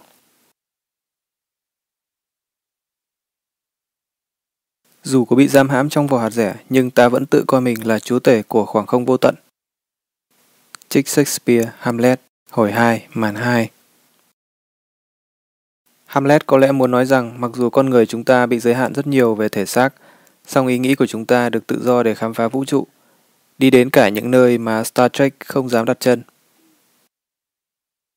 Vũ trụ là vô tận hay chỉ là rất lớn mà thôi? Và nó sẽ tồn tại vĩnh viễn hay là tồn tại rất lâu? Làm cách nào để cho ý nghĩ có giới hạn của chúng ta hiểu được vũ trụ vô cùng? Hay là chúng ta đã liều lĩnh khi làm điều đó? Chúng ta sẽ có nguy cơ chịu số phận như Prometheus, người đã dám lấy trộm lửa của thần rớt cho loài người sử dụng và bị trừng phạt vì sự táo bạo đó bằng cách bị trói vào tảng đá để chim ưng đến rỉa gan hay không? Mặc cho truyền thuyết có tính khuyên gian đó, tôi vẫn tin tưởng rằng chúng ta có thể và phải cố gắng tìm hiểu vũ trụ. Chúng ta đã đạt được những tiến bộ đáng kể trong việc thám hiểm không gian, đặc biệt là trong vài năm gần đây. Chúng ta chưa có được một bức tranh hoàn chỉnh, nhưng có thể điều đó không còn xa nữa. Điều hiển nhiên nhất về không gian là không gian trải rộng và trải rộng mãi. Điều đó được xác nhận bởi các thiết bị hiện đại như kính thiên văn Hubble, cho phép chúng ta thăm dò sâu vào các khoảng không rất xa. Những gì chúng ta thấy là hàng tỷ thiên hà với hình dạng và kích thước khác nhau. Mỗi thiên hà chứa vô số tỷ sao và nhiều sao có các hành tinh quay xung quanh. Chúng ta đang sống trên một hành tinh quay quanh một ngôi sao nằm ở rìa ngoài của ngân hà hình xoắn ốc. Bụi trong các tay xoắn làm hạn chế tầm nhìn vũ trụ của chúng ta trong mặt phẳng của ngân hà. Nhưng chúng ta có thể nhìn rõ vùng trong một hình nón về hai phía của mặt phẳng đó và có thể định vị được các thiên hà ở xa. Chúng ta thấy rằng các thiên hà phân bố tương đối đều trong không gian với một vài vùng trống hay đậm đặc mang tính địa phương. Mật độ của các thiên hà nhỏ dần ở những khoảng cách lớn, nhưng có thể là do chúng quá xa và mờ nhạt đến nỗi ta không nhìn được. Như vậy, nhìn chung có thể nói là vũ trụ trải ra vô hạn trong không gian. Mặc dù vũ trụ dường như giống nhau ở mọi vị trí trong không gian, nhưng chắc chắn là thay đổi theo thời gian. Điều này mới chỉ được nhận ra vào những năm đầu của thế kỷ 20. Từ trước cho đến thời kỳ đó, người ta cho rằng vũ trụ không thay đổi theo thời gian, và chắc đã từng tồn tại trong một thời gian vô hạn. Nhưng điều đó dường như dẫn đến những kết luận vô lý. Nếu các sao vẫn bức xạ mãi từ thuở nào thì chúng sẽ phải làm nhiệt độ của vũ trụ tăng đến nhiệt độ của chúng, và thậm chí vào ban đêm toàn bộ bầu trời cũng phải sáng rực như mặt trời, bởi vì mọi đường ngắm cuối cùng đều gặp một ngôi sao hoặc một đám mây bụi đã trở nên nóng rực như các sao. Quan sát cho thấy bầu trời ban đêm là tối là rất quan trọng. Nó hàm ý rằng vũ trụ không thể đã tồn tại mãi trong trạng thái chúng ta thấy ngày nay. Một vài điều gì đó chắc chắn đã xảy ra trong quá khứ, làm cho các vì sao đã bật sáng vào một thời điểm nhất định nào đó. Có nghĩa là ánh sáng từ các sao ở xa chưa có đủ thời gian để đi đến chỗ chúng ta. Vì lý do đó mà bầu trời ban đêm không sáng theo mọi hướng. Nếu các sao đã và đang ở một chỗ mãi mãi thì tại sao lại đột nhiên bật sáng vào vài tỷ năm trước? Cái đồng hồ nào chỉ cho chúng thấy là chúng phải bật sáng vào thời điểm đó? Như chúng ta đã biết, điều này đã thách đố nhiều nhà triết học, như Immanuel Kant chẳng hạn, người tin rằng vũ trụ đã tồn tại từ muôn thuở. Nhưng đối với phần lớn mọi người, điều đó phù hợp với ý nghĩ cho rằng vũ trụ được tạo ra chỉ khoảng vài nghìn năm trước và vẫn giống như hiện nay. Tuy nhiên, những điều khác biệt với ý nghĩ trên bắt đầu xuất hiện cùng với những quan sát của Vestor Slipher và Edwin Hubble vào những năm 20 của thế kỷ 20. Năm 1923, Hubble phát hiện rằng nhiều đám ánh sáng mờ gọi là các tinh vân thực ra là các thiên hà khác, gồm những đám các sao giống như mặt trời, nhưng ở xa hơn.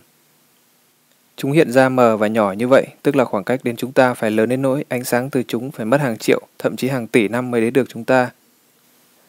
Điều này cho thấy là sự khởi đầu của vũ trụ không thể chỉ là vài nghìn năm trước được. Các nhà thiên văn đã biết rằng có thể xác định được các thiên hà chuyển động về gần ta hay ra xa nhờ phân tích ánh sáng của chúng – và điều ngạc nhiên đối với họ là hầu như tất cả các thiên hà đều rời xa chúng ta. Hơn nữa càng ra xa, chúng chuyển động càng nhanh. Chính Hubble đã nhận thấy điều ẩn chứa lớn lao trong phát hiện này. Trên thang vĩ mô, các thiên hà đều chuyển động ra xa nhau, vũ trụ đang giãn nở. Phát hiện ra sự giãn nở của vũ trụ là một trong những cuộc cách mạng trí tuệ lớn của thế kỷ 20. Nó mang đến một sự ngạc nhiên lớn làm thay đổi hoàn toàn cuộc tranh luận về nguồn gốc vũ trụ. Nếu các thiên hà đang tách ra xa nhau, thì chúng hẳn đã gần nhau hơn trong quá khứ. Căn cứ vào vận tốc giãn nở hiện nay, ta có thể đánh giá là chúng phải rất gần nhau 10 đến 15 tỷ năm trước. Như đã nói ở chương trước, Roger Penrose và tôi đã có thể chỉ ra rằng lý thuyết tương đối tổng quát của Einstein đã hàm ý rằng vũ trụ và bản thân thời gian phải có một sự khởi đầu trong một vụ nổ khổng lồ. Đây cũng là sự giải thích tại sao bầu trời đêm lại tối. Không ngôi sao nào có thể chiếu sáng lâu hơn 10 đến 15 tỷ năm từ thời điểm mà Big Bang xảy ra. Chúng ta thường quen với ý nghĩ rằng các sự kiện được gây ra bởi các sự kiện trước đó và các sự kiện này lại phát sinh từ những sự kiện trước đó nữa, tức là có một chuỗi nhân quả trải ngược về quá khứ. Nhưng giả sử rằng chuỗi này có một sự khởi đầu, tức là giả sử có một sự kiện đầu tiên thì cái gì đã gây ra nó? Đây không phải là một câu hỏi mà nhiều nhà khoa học muốn đề cập. Họ cố gắng tránh nó, hoặc bằng cách tuyên bố như những người Nga, là vũ trụ không có sự khởi đầu, hoặc nói rằng nguồn gốc của vũ trụ không nằm trong lĩnh vực của khoa học mà thuộc vào siêu hình học hay tôn giáo. Theo tôi đó không phải là quan điểm mà các nhà khoa học thực sự nên có. Nếu các định luật khoa học đã từng không đúng vào thời kỳ đầu của vũ trụ, chẳng lẽ chúng lại không sai ở các thời điểm khác? Một định luật sẽ không phải là một định luật nếu nó chỉ đúng ở một vài thời điểm. Chúng ta phải cố gắng tìm hiểu sự bắt đầu của vũ trụ trên cơ sở khoa học. Đó có thể là một công việc vượt qua khả năng của chúng ta, nhưng ít ra chúng ta vẫn phải cố gắng. Tuy các định lý mà tôi và Penrose đã chứng minh cho thấy rằng vũ trụ phải có sự bắt đầu, nhưng chúng không đưa lại nhiều thông tin về bản chất của sự bắt đầu đó. Chúng cho thấy rằng vũ trụ đã bắt đầu từ một vụ nổ lớn, một điểm tại đó toàn bộ vũ trụ bị co lại thành một điểm với mật độ vô cùng lớn. Tại điểm này, lý thuyết tương đối tổng quát của Einstein không còn đúng nữa. Vì vậy, không thể dùng nó để tiên đoán vũ trụ đã bắt đầu như thế nào. Và như vậy, nguồn gốc của vũ trụ dường như vẫn nằm ngoài tầm với của khoa học. Đây không phải là một kết luận làm hài lòng các nhà khoa học. Như đã thấy ở chương 1 và chương 2, lý do khiến thuyết tương đối tổng quát không còn đúng ở gần Big Bang là vì nó không bao gồm nguyên lý bất định. Yếu tố ngẫu nhiên của lý thuyết lượng tử mà Einstein đã phản đối với lý do Chúa không chơi trò xúc sắc. Tuy nhiên, tất cả các bằng chứng đều cho thấy Chúa cũng là một tay cờ bạc. Có thể coi vũ trụ như một sòng bạc khổng lồ với những con xúc sắc lăn lóc hay những bàn cỏ quay xoay tít theo từng ván chơi. Bạn có thể nghĩ rằng điều hành một sòng bạc như vậy là một việc làm ăn nhiều may rủi, bởi bạn có thể sẽ mất tiền mỗi lần xúc sắc lăn hoặc bàn xoay quay. Nhưng sau một số lần chơi rất lớn, số lần được và mất có thể lấy trung bình thành một kết quả có thể đoán được. Mặc dù kết quả của một ván cụ thể nào đó là không thể đoán trước được. Người chủ sòng bạc phải chắc chắn là khả năng thắng sẽ rơi về phía anh ta. Đó là lý do vì sao các chủ sòng bạc lại giàu như vậy. Bạn chỉ có cơ hội thắng khi bạn chơi ăn non. Với vũ trụ cũng giống như thế.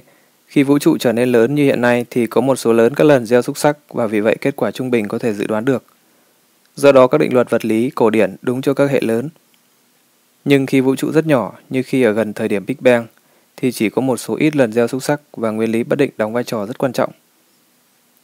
Do vũ trụ vẫn tiếp tục công việc gieo xúc sắc để xem cái gì sẽ xảy ra tiếp theo, nên vũ trụ không chỉ có một lịch sử đơn nhất như ta vẫn tưởng. Thay vào đó, vũ trụ phải có mọi lịch sử khả dĩ. Mỗi lịch sử có một xác suất của nó. Chắc hẳn phải có một lịch sử trong đó Belize đoạt mọi huy chương vàng Olympic, nhưng xác suất của lịch sử đó có lẽ là rất nhỏ. Ý tưởng về việc vũ trụ có nhiều lịch sử có vẻ giống như trong khoa học viễn tưởng, nhưng ngày nay nó đã được chấp nhận như một sự thật khoa học. Nó đã được Richard Feynman, một nhà vật lý rất đặc biệt, xây dựng nên. Chúng ta bây giờ đang tìm cách liên kết lý thuyết tương đối tổng quát của Einstein với ý tưởng về các lịch sử vũ trụ của Feynman thành một lý thuyết thống nhất, sẽ mô tả mọi điều xảy ra trong vũ trụ. Lý thuyết thống nhất này sẽ cho phép chúng ta tính toán vũ trụ sẽ phát triển như thế nào nếu ta biết các lịch sử đã bắt đầu như thế nào. Nhưng lý thuyết thống nhất tự nó sẽ không cho chúng ta biết vũ trụ đã bắt đầu ra sao, hoặc các trạng thái ban đầu của nó là gì. Muốn vậy chúng ta phải cần đến các điều kiện biên tức là những quy tắc cho ta biết điều gì xảy ra ở ranh giới của vũ trụ hoặc bên lề của không gian và thời gian. Nếu ranh giới của vũ trụ chỉ nằm tại một điểm bình thường trong không gian và thời gian thì chúng ta có thể vượt qua nó và tuyên bố vùng ngoại biên là một phần của vũ trụ. Mặt khác, nếu ranh giới của vũ trụ ở các mép gồ ghề, nơi không gian và thời gian bị co lại với mật độ vô cùng lớn, thì việc xác định các điều kiện biên là rất khó khăn. Tuy thế, một đồng sự của tôi là Jim Hattle và tôi đã nhận ra rằng còn có một khả năng thứ ba nữa. Có thể vũ trụ không có ranh giới về không gian và thời gian. Thoạt nhìn dường như nó là mâu thuẫn với các định lý mà Penrose và tôi đã chứng minh là vũ trụ phải có sự bắt đầu, một biên theo thời gian.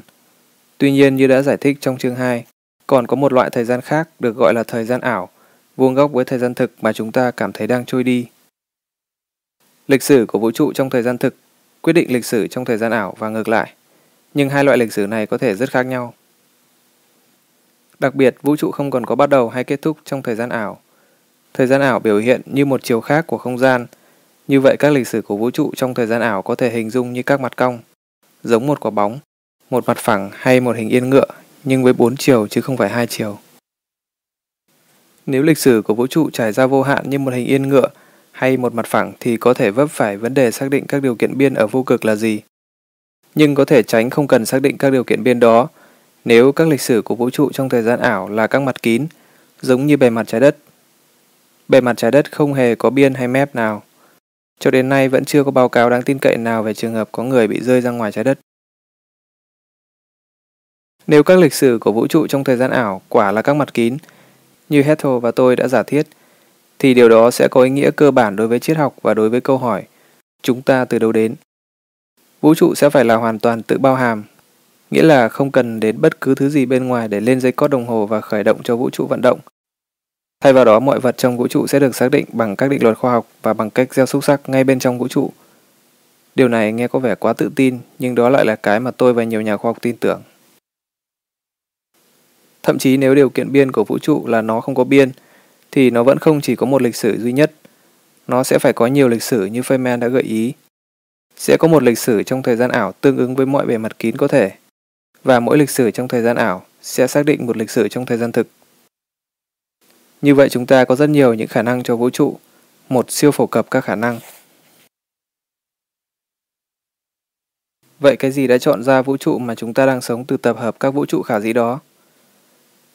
Một điều ta có thể nhận xét là có nhiều trong số các lịch sử khả dĩ của vũ trụ không diễn biến theo trình tự tạo ra các thiên hà và các sao cần thiết cho sự phát triển của chúng ta. Tuy có khả năng là những sinh vật có trí tuệ có thể tiến hóa mà không cần đến các thiên hà và các sao, nhưng điều đó không chắc xảy ra. Vậy, sự thật hiển nhiên là chúng ta đang tồn tại như những sinh vật để có thể hỏi, vì sao vũ trụ lại tiến triển theo cách đó? Chính là một sự bó hẹp về lịch sử của vũ trụ mà ta đang sống. Như vậy có nghĩa đó là một trong số nhỏ các lịch sử có chứa đựng các sao và các thiên hà. Đây là một ví dụ của nguyên lý vị nhân. Nguyên lý này phát biểu rằng vũ trụ phải tồn tại ít nhiều như ta nhìn thấy nó, bởi vì nếu khác đi thì sẽ không có ai ở đây để quan sát vũ trụ. Nhiều nhà khoa học không ưa nguyên lý vị nhân bởi vì nó có vẻ mơ hồ và không có nhiều năng lực tiên đoán cho lắm. Nhưng nguyên lý vị nhân cũng có thể được trình bày dưới dạng chính xác. Và khi đó nó dường như liên quan nhiều hơn đến vấn đề nguồn gốc vũ trụ. Lý thuyết em, như đã mô tả trong chương 2, cho phép tồn tại một số lớn các lịch sử có thể của vũ trụ. Hầu hết các lịch sử này không phù hợp cho sự phát triển của sự sống có trí tuệ. Chúng hoặc là trống rỗng, kết thúc quá sớm theo thời gian, hoặc là quá cong, hay sai sót theo một cách nào đấy. Tuy vậy, theo ý tưởng đa lịch sử của Feynman, các lịch sử vũ trụ không có cư dân hoàn toàn có thể có xác suất cao. Thực ra có bao nhiêu lịch sử không tồn tại sự sống có trí tuệ cũng không quan trọng. Chúng ta chỉ quan tâm đến các lịch sử mà sự sống có trí tuệ có thể tiến hóa. Sự sống có trí tuệ không nhất thiết phải là cái gì đó giống như con người. Những sinh vật nhỏ bé màu lục ngoài hành tinh cũng tốt, thậm chí còn tốt hơn về mặt trí tuệ. Để lấy ví dụ về hiệu lực của nguyên lý vị nhân, hãy xét số chiều của không gian. Kinh nghiệm chung nhất là chúng ta sống trong một không gian ba chiều. Chúng ta có thể biểu diễn vị trí của một điểm trong không gian bằng 3 số, chẳng hạn kinh độ, vĩ độ và độ cao so với mực nước biển. Nhưng tại sao không gian lại có 3 chiều?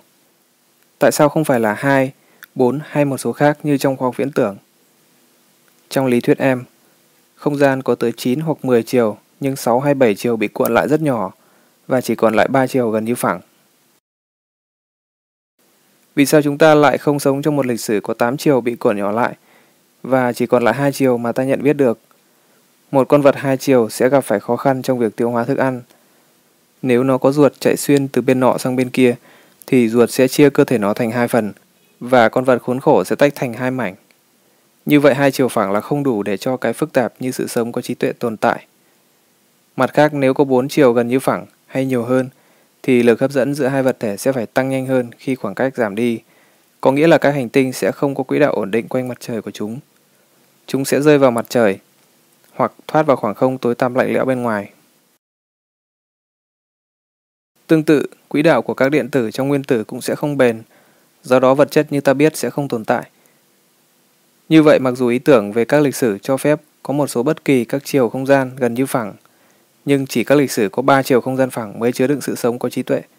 Chỉ trong các lịch sử như vậy mới có câu hỏi vì sao không gian lại có 3 chiều. Lịch sử vũ trụ trong thời gian ảo đơn giản nhất là một hình cầu như bề mặt trái đất nhưng có thêm hai chiều. Nó xác định lịch sử trong thời gian thực mà chúng ta thể nghiệm, trong đó vũ trụ là như nhau ở mọi điểm trong không gian và đang giãn nở theo thời gian. Trên các khía cạnh này, nó giống như vũ trụ chúng ta đang sống, nhưng vận tốc giãn nở thì rất nhanh và ngày càng nhanh hơn. Sự giãn nở gia tốc như thế được gọi là lạm phát vì nó giống như việc giá cả tăng với tốc độ ngày càng cao. Lạm phát giá cả nói chung là tình hình xấu, nhưng trong trường hợp vũ trụ thì lại khác. Sự giãn nở lớn sẽ làm trơn đi các biếu và các tảng có thể có trong vũ trụ thời kỳ sớm. Khi vũ trụ giãn nở, nó lấy năng lượng từ trường hấp dẫn để tạo ra vật chất. Năng lượng dương của vật chất cân bằng chính xác với năng lượng âm của lực hấp dẫn và tổng năng lượng là không. Khi vũ trụ tăng gấp đôi kích thước, năng lượng vật chất và năng lượng hấp dẫn cũng đều tăng gấp đôi và hai lần không vẫn bằng không. Giá mà giới ngân hàng cũng đơn giản như vậy. Nếu lịch sử của vũ trụ trong thời gian ảo là một hình cầu hoàn hảo, thì lịch sử tương ứng trong thời gian thực là một vũ trụ tiếp tục giãn nở mãi mãi theo kiểu lạm phát. Trong khi vũ trụ phình to, vật chất không thể tụ lại với nhau để tạo thành các thiên hà và sao và sự sống. Huống hồ sự sống có trí tuệ như chúng ta sẽ không thể phát triển được. Như vậy mặc dù các lịch sử của vũ trụ trong thời gian ảo là những hình cầu hoàn hảo được ý tưởng về đa lịch sử cho phép, nhưng chúng không đáng quan tâm nhiều. Tuy thế, các lịch sử trong thời gian ảo hơi dẹt một chút ở cực nam của hình cầu lại có nhiều điều đáng quan tâm hơn. Trong trường hợp này, lịch sử tương ứng trong thời gian thực trước tiên sẽ giãn nở theo kiểu gia tốc, lạm phát, nhưng sau đó sự giãn nở sẽ bắt đầu chậm lại và các thiên hà có thể được tạo thành. Để cho sự sống có trí tuệ phát triển, cực nam phải dẹt đi rất ít. Điều này có nghĩa là vũ trụ sẽ giãn nở cực mạnh ban đầu. Mức lạm phát tiền tệ kỷ lục ở Đức xuất hiện giữa hai cuộc chiến tranh, khi mà giá cả tăng lên hàng tỷ lần. Nhưng mức lạm phát của vũ trụ ít nhất cũng lớn hơn hàng tỷ tỷ tỷ lần. Do nguyên lý bất định, không chỉ có một lịch sử của vũ trụ có sự sống có trí tuệ. Thay vào đó, các lịch sử trong thời gian ảo sẽ là một họ các hình cầu hơi biến dạng một chút. Mỗi hình tương ứng với một lịch sử trong thời gian thực mà trong đó vũ trụ giãn nở theo kiểu lạm phát trong một thời gian dài, nhưng không phải là vô hạn. Vì vậy ta có thể đặt câu hỏi là lịch sử nào trong số các lịch sử được phép đó có xác suất cao nhất. Những lịch sử có xác suất cao nhất hóa ra không hoàn toàn nhẵn nhụi mà có đôi chút lồi lõm. Các gợn sóng này là rất nhỏ và sự lệch so với độ trơn chỉ là cỡ vài phần trăm nghìn. Mặc dù chúng rất nhỏ nhưng chúng ta có thể quan sát được chúng như những biến đổi nhỏ của bức xạ vi ba đến từ các hướng khác nhau trong không gian. Vệ tinh thám hiểm phong vũ trụ Kobe phóng năm 1989 đã lập được bản đồ bức xạ vi ba của bầu trời. Các màu khác nhau thể hiện những nhiệt độ khác nhau, nhưng toàn giải từ đỏ đến xanh chỉ là khoảng vài chục phần nghìn độ. Tuy nhiên sự dao động như vậy giữa các vùng khác nhau của vũ trụ ở thời kỳ sớm cũng đủ để lực hấp dẫn tăng thêm ở các vùng đậm đặc hơn, làm dừng sự giãn nở, khiến chúng suy sụp do tác dụng hấp dẫn của bản thân, tạo thành các thiên hà và các sao. Như vậy, về nguyên tắc, bản đồ của Kobe ít ra cũng là một bản thiết kế của tất cả các cấu trúc trong vũ trụ. Diễn biến tương lai của lịch sử vũ trụ khả dĩ nhất tương hợp với sự xuất hiện của các sinh vật có trí tuệ sẽ là gì? Dường như có nhiều khả năng khác nhau, phụ thuộc vào lượng vật chất trong vũ trụ. Nếu lượng vật chất này nhiều hơn một mức tới hạn, lực hấp dẫn giữa các thiên hà sẽ hãm chậm và cuối cùng dừng chuyển động tách xa nhau của chúng. Sau đó chúng sẽ bắt đầu tụ dần lại với nhau và sẽ xảy ra một vụ co cụm lớn kết thúc lịch sử vũ trụ trong thời gian thực. Còn nếu mật độ của vũ trụ nhỏ hơn giá trị tới hạn, thì sự hấp dẫn sẽ quá yếu để làm dừng sự chuyển động ra xa nhau mãi mãi của các thiên hà. Tất cả các sao sẽ cháy hết và vũ trụ sẽ trống hơn và lạnh hơn. Như vậy mọi thứ cũng sẽ chấm dứt nhưng theo một kết cục kém kịch tính hơn. Cách này hay cách khác, vũ trụ sẽ còn tồn tại thêm nhiều tỷ năm nữa. Cũng như vật chất, vũ trụ có thể chứa năng lượng chân không, là năng lượng có cả trong không gian rỗng. Theo phương trình nổi tiếng của Einstein, E bằng mc bình phương, năng lượng chân không này có khối lượng. Điều này có nghĩa là nó cũng có tác dụng lực hấp dẫn lên sự giãn nở của vũ trụ. Nhưng đáng chú ý là tác dụng lực hấp dẫn của năng lượng chân không này ngược lại với ảnh hưởng hấp dẫn của vật chất. Vật chất làm chậm sự giãn nở, thậm chí làm ngừng và đảo chiều sự giãn nở, còn năng lượng chân không lại tăng tốc sự giãn nở, theo kiểu lạm phát. Thực vậy, năng lượng chân không tác dụng giống như hàng số vũ trụ mà Einstein đã thêm vào các phương trình của ông năm 1917, khi ông thấy rằng các phương trình này không chứa các nghiệm mô tả vũ trụ tĩnh, như đã nói ở chương 1. Sau phát hiện của Hubble về sự giãn nở của vũ trụ, lý do để thêm hàng số này vào đã không còn nữa, và Einstein đã từ bỏ hàng số vũ trụ như một sai lầm. Tuy nhiên, cuối cùng đó lại không phải là sai lầm. Như đã nói ở chương 2, ngày nay chúng ta thấy lý thuyết lượng tử hàm ý rằng không thời gian được lấp đầy bởi các dao động lượng tử. Trong lý thuyết siêu đối xứng, các năng lượng dương vô cùng và âm vô cùng của các dao động trạng thái cơ bản triệt tiêu lẫn nhau giữa các hạt có spin khác nhau. Nhưng chúng ta không chờ đợi rằng chúng sẽ triệt tiêu nhau hoàn toàn, mà sẽ còn lại một năng lượng chân không nhỏ nhưng hữu hạn, bởi vũ trụ không ở trạng thái siêu đối xứng. Chỉ có điều đáng ngạc nhiên là năng lượng chân không đó gần bằng không, nên trước đó ít lâu người ta không nhận rõ sự tồn tại của nó. Có thể đây lại là một ví dụ khác về nguyên lý vị nhân. Một lịch sử với năng lượng chân không lớn hơn, không thể tạo ra các thiên hà, và do đó không bao gồm sự sống có trí tuệ để đưa ra câu hỏi tại sao năng lượng trên không lại có giá trị như chúng ta quan sát. Ta có thể tìm cách xác định lực vật chất và năng lượng trên không trong vũ trụ từ các quan sát khác nhau. Ta có thể biểu diễn kết quả trên một đồ thị có trục hoành là mật độ vật chất và trục tung là năng lượng trên không. Đường đứt nét là biên của vùng mà trong đó sự sống có trí tuệ có thể phát triển. Những quan sát về các siêu sao mới, các đám vật chất và bức xạ vi ba phông đánh dấu các vùng khác nhau trên đồ thị. May mắn là cả ba vùng lại có vùng giao nhau chung.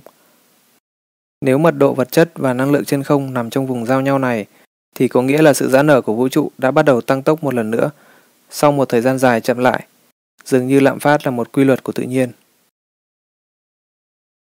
Trong chương này, ta đã thấy diễn biến của vũ trụ bao la có thể hiểu được theo quan điểm lịch sử trong thời gian ảo. Đó là một hình cầu nhỏ hơi dẹt ở cực. Nó giống như cái vỏ hạt dẻ của Hamlet. Thế nhưng hạt này mã hóa mọi sự xảy ra trong thời gian thực. Vậy thì Hamlet đã hoàn toàn đúng. Chúng ta dù có bị giam hãm trong một vỏ hạt rẻ, nhưng vẫn có quyền tự coi mình là chúa tể của khoảng không vô tận.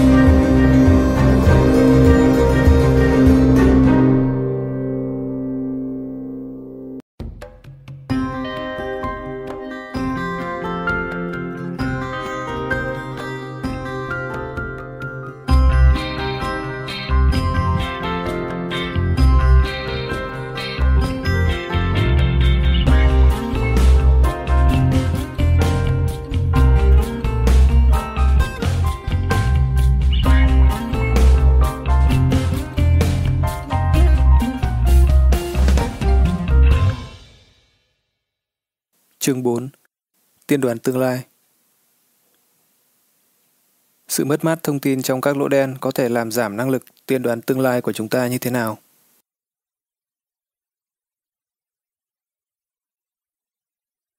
Con người luôn muốn quyết định tương lai hay chí ít cũng tiên đoán được cái gì sẽ xảy ra. Vì thế chiêm tinh học rất phổ biến. Thuật chiêm tinh cho rằng các sự kiện trên trái đất có liên quan với chuyển động của các hành tinh qua bầu trời. Đây là một giả thiết có thể kiểm chứng được về mặt khoa học, nếu các nhà chiêm tinh đưa ra được những tiên đoán rành rọt có thể kiểm chứng được. Tuy nhiên, họ cũng đủ khôn ngoan để chỉ đưa ra những tiên đoán hết sức mơ hồ, có thể ứng với mọi sự việc xảy ra. Những câu phán chẳng hạn như các quan hệ cá nhân có thể trở nên mạnh hơn, hay là bạn sẽ có cơ hội thuận lợi về tài chính, thì không bao giờ chứng minh được là đúng hay sai cả. Nhưng lý do thực sự khiến phần lớn các nhà khoa học không tin vào chiêm tinh học không phải vì nó đủ hay thiếu bằng chứng khoa học, mà bởi vì nó không tương hợp với các lý thuyết khác đã được kiểm chứng bằng thực nghiệm. Khi Copernic và Galilei phát hiện ra rằng các hành tinh quay quanh mặt trời chứ không phải quanh trái đất, và Newton phát minh ra các định luật chi phối chuyển động của chúng, thì chiêm tinh học trở thành cực kỳ không hợp lý. Tại sao vị trí của các hành tinh khác trên bầu trời khi nhìn từ trái đất lại có mối tương quan nào đó với các đại phân tử trên một hành tinh nhỏ, vẫn tự gọi bản thân là sự sống có trí tuệ? Thế nhưng, đó chính là điều mà chiêm tinh học muốn làm cho chúng ta tin tưởng. Các bằng chứng thực nghiệm đối với một số lý thuyết trình bày trong quyển sách này cũng không nhiều hơn so với chiêm tinh học. Nhưng chúng ta tin chúng bởi vì chúng nhất quán với các lý thuyết đã được kiểm chứng. Sự thành công của các định luật Newton và các lý thuyết vật lý khác đã dẫn đến ý tưởng quyết định luận khoa học. Đầu tiên được nhà khoa học Pháp Hầu Tước Laplace phát biểu vào đầu thế kỷ 19. Laplace cho rằng nếu biết vận tốc và vị trí của tất cả các hạt trong vũ trụ ở một thời điểm nào đó, thì các định luật vật lý sẽ cho phép ta tiên đoán được trạng thái của vũ trụ vào bất kỳ thời điểm nào trong quá khứ cũng như tương lai. Nói cách khác, nếu quyết định luận khoa học là đúng thì về nguyên tắc chúng ta có thể tiên đoán được tương lai và không cần đến chiêm tinh học. Nhưng trong thực tế, ngay cả những gì đơn giản như thuyết hấp dẫn của Newton đã đưa lại những phương trình mà ta cũng không thể giải chính xác đối với trường hợp nhiều hơn hai hạt. Hơn nữa các phương trình thường có một tính chất gọi là hỗn độn, khiến cho một sự thay đổi dù là nhỏ về vị trí hay vận tốc cũng gây ra một diễn biến hoàn toàn khác vào những thời điểm sau.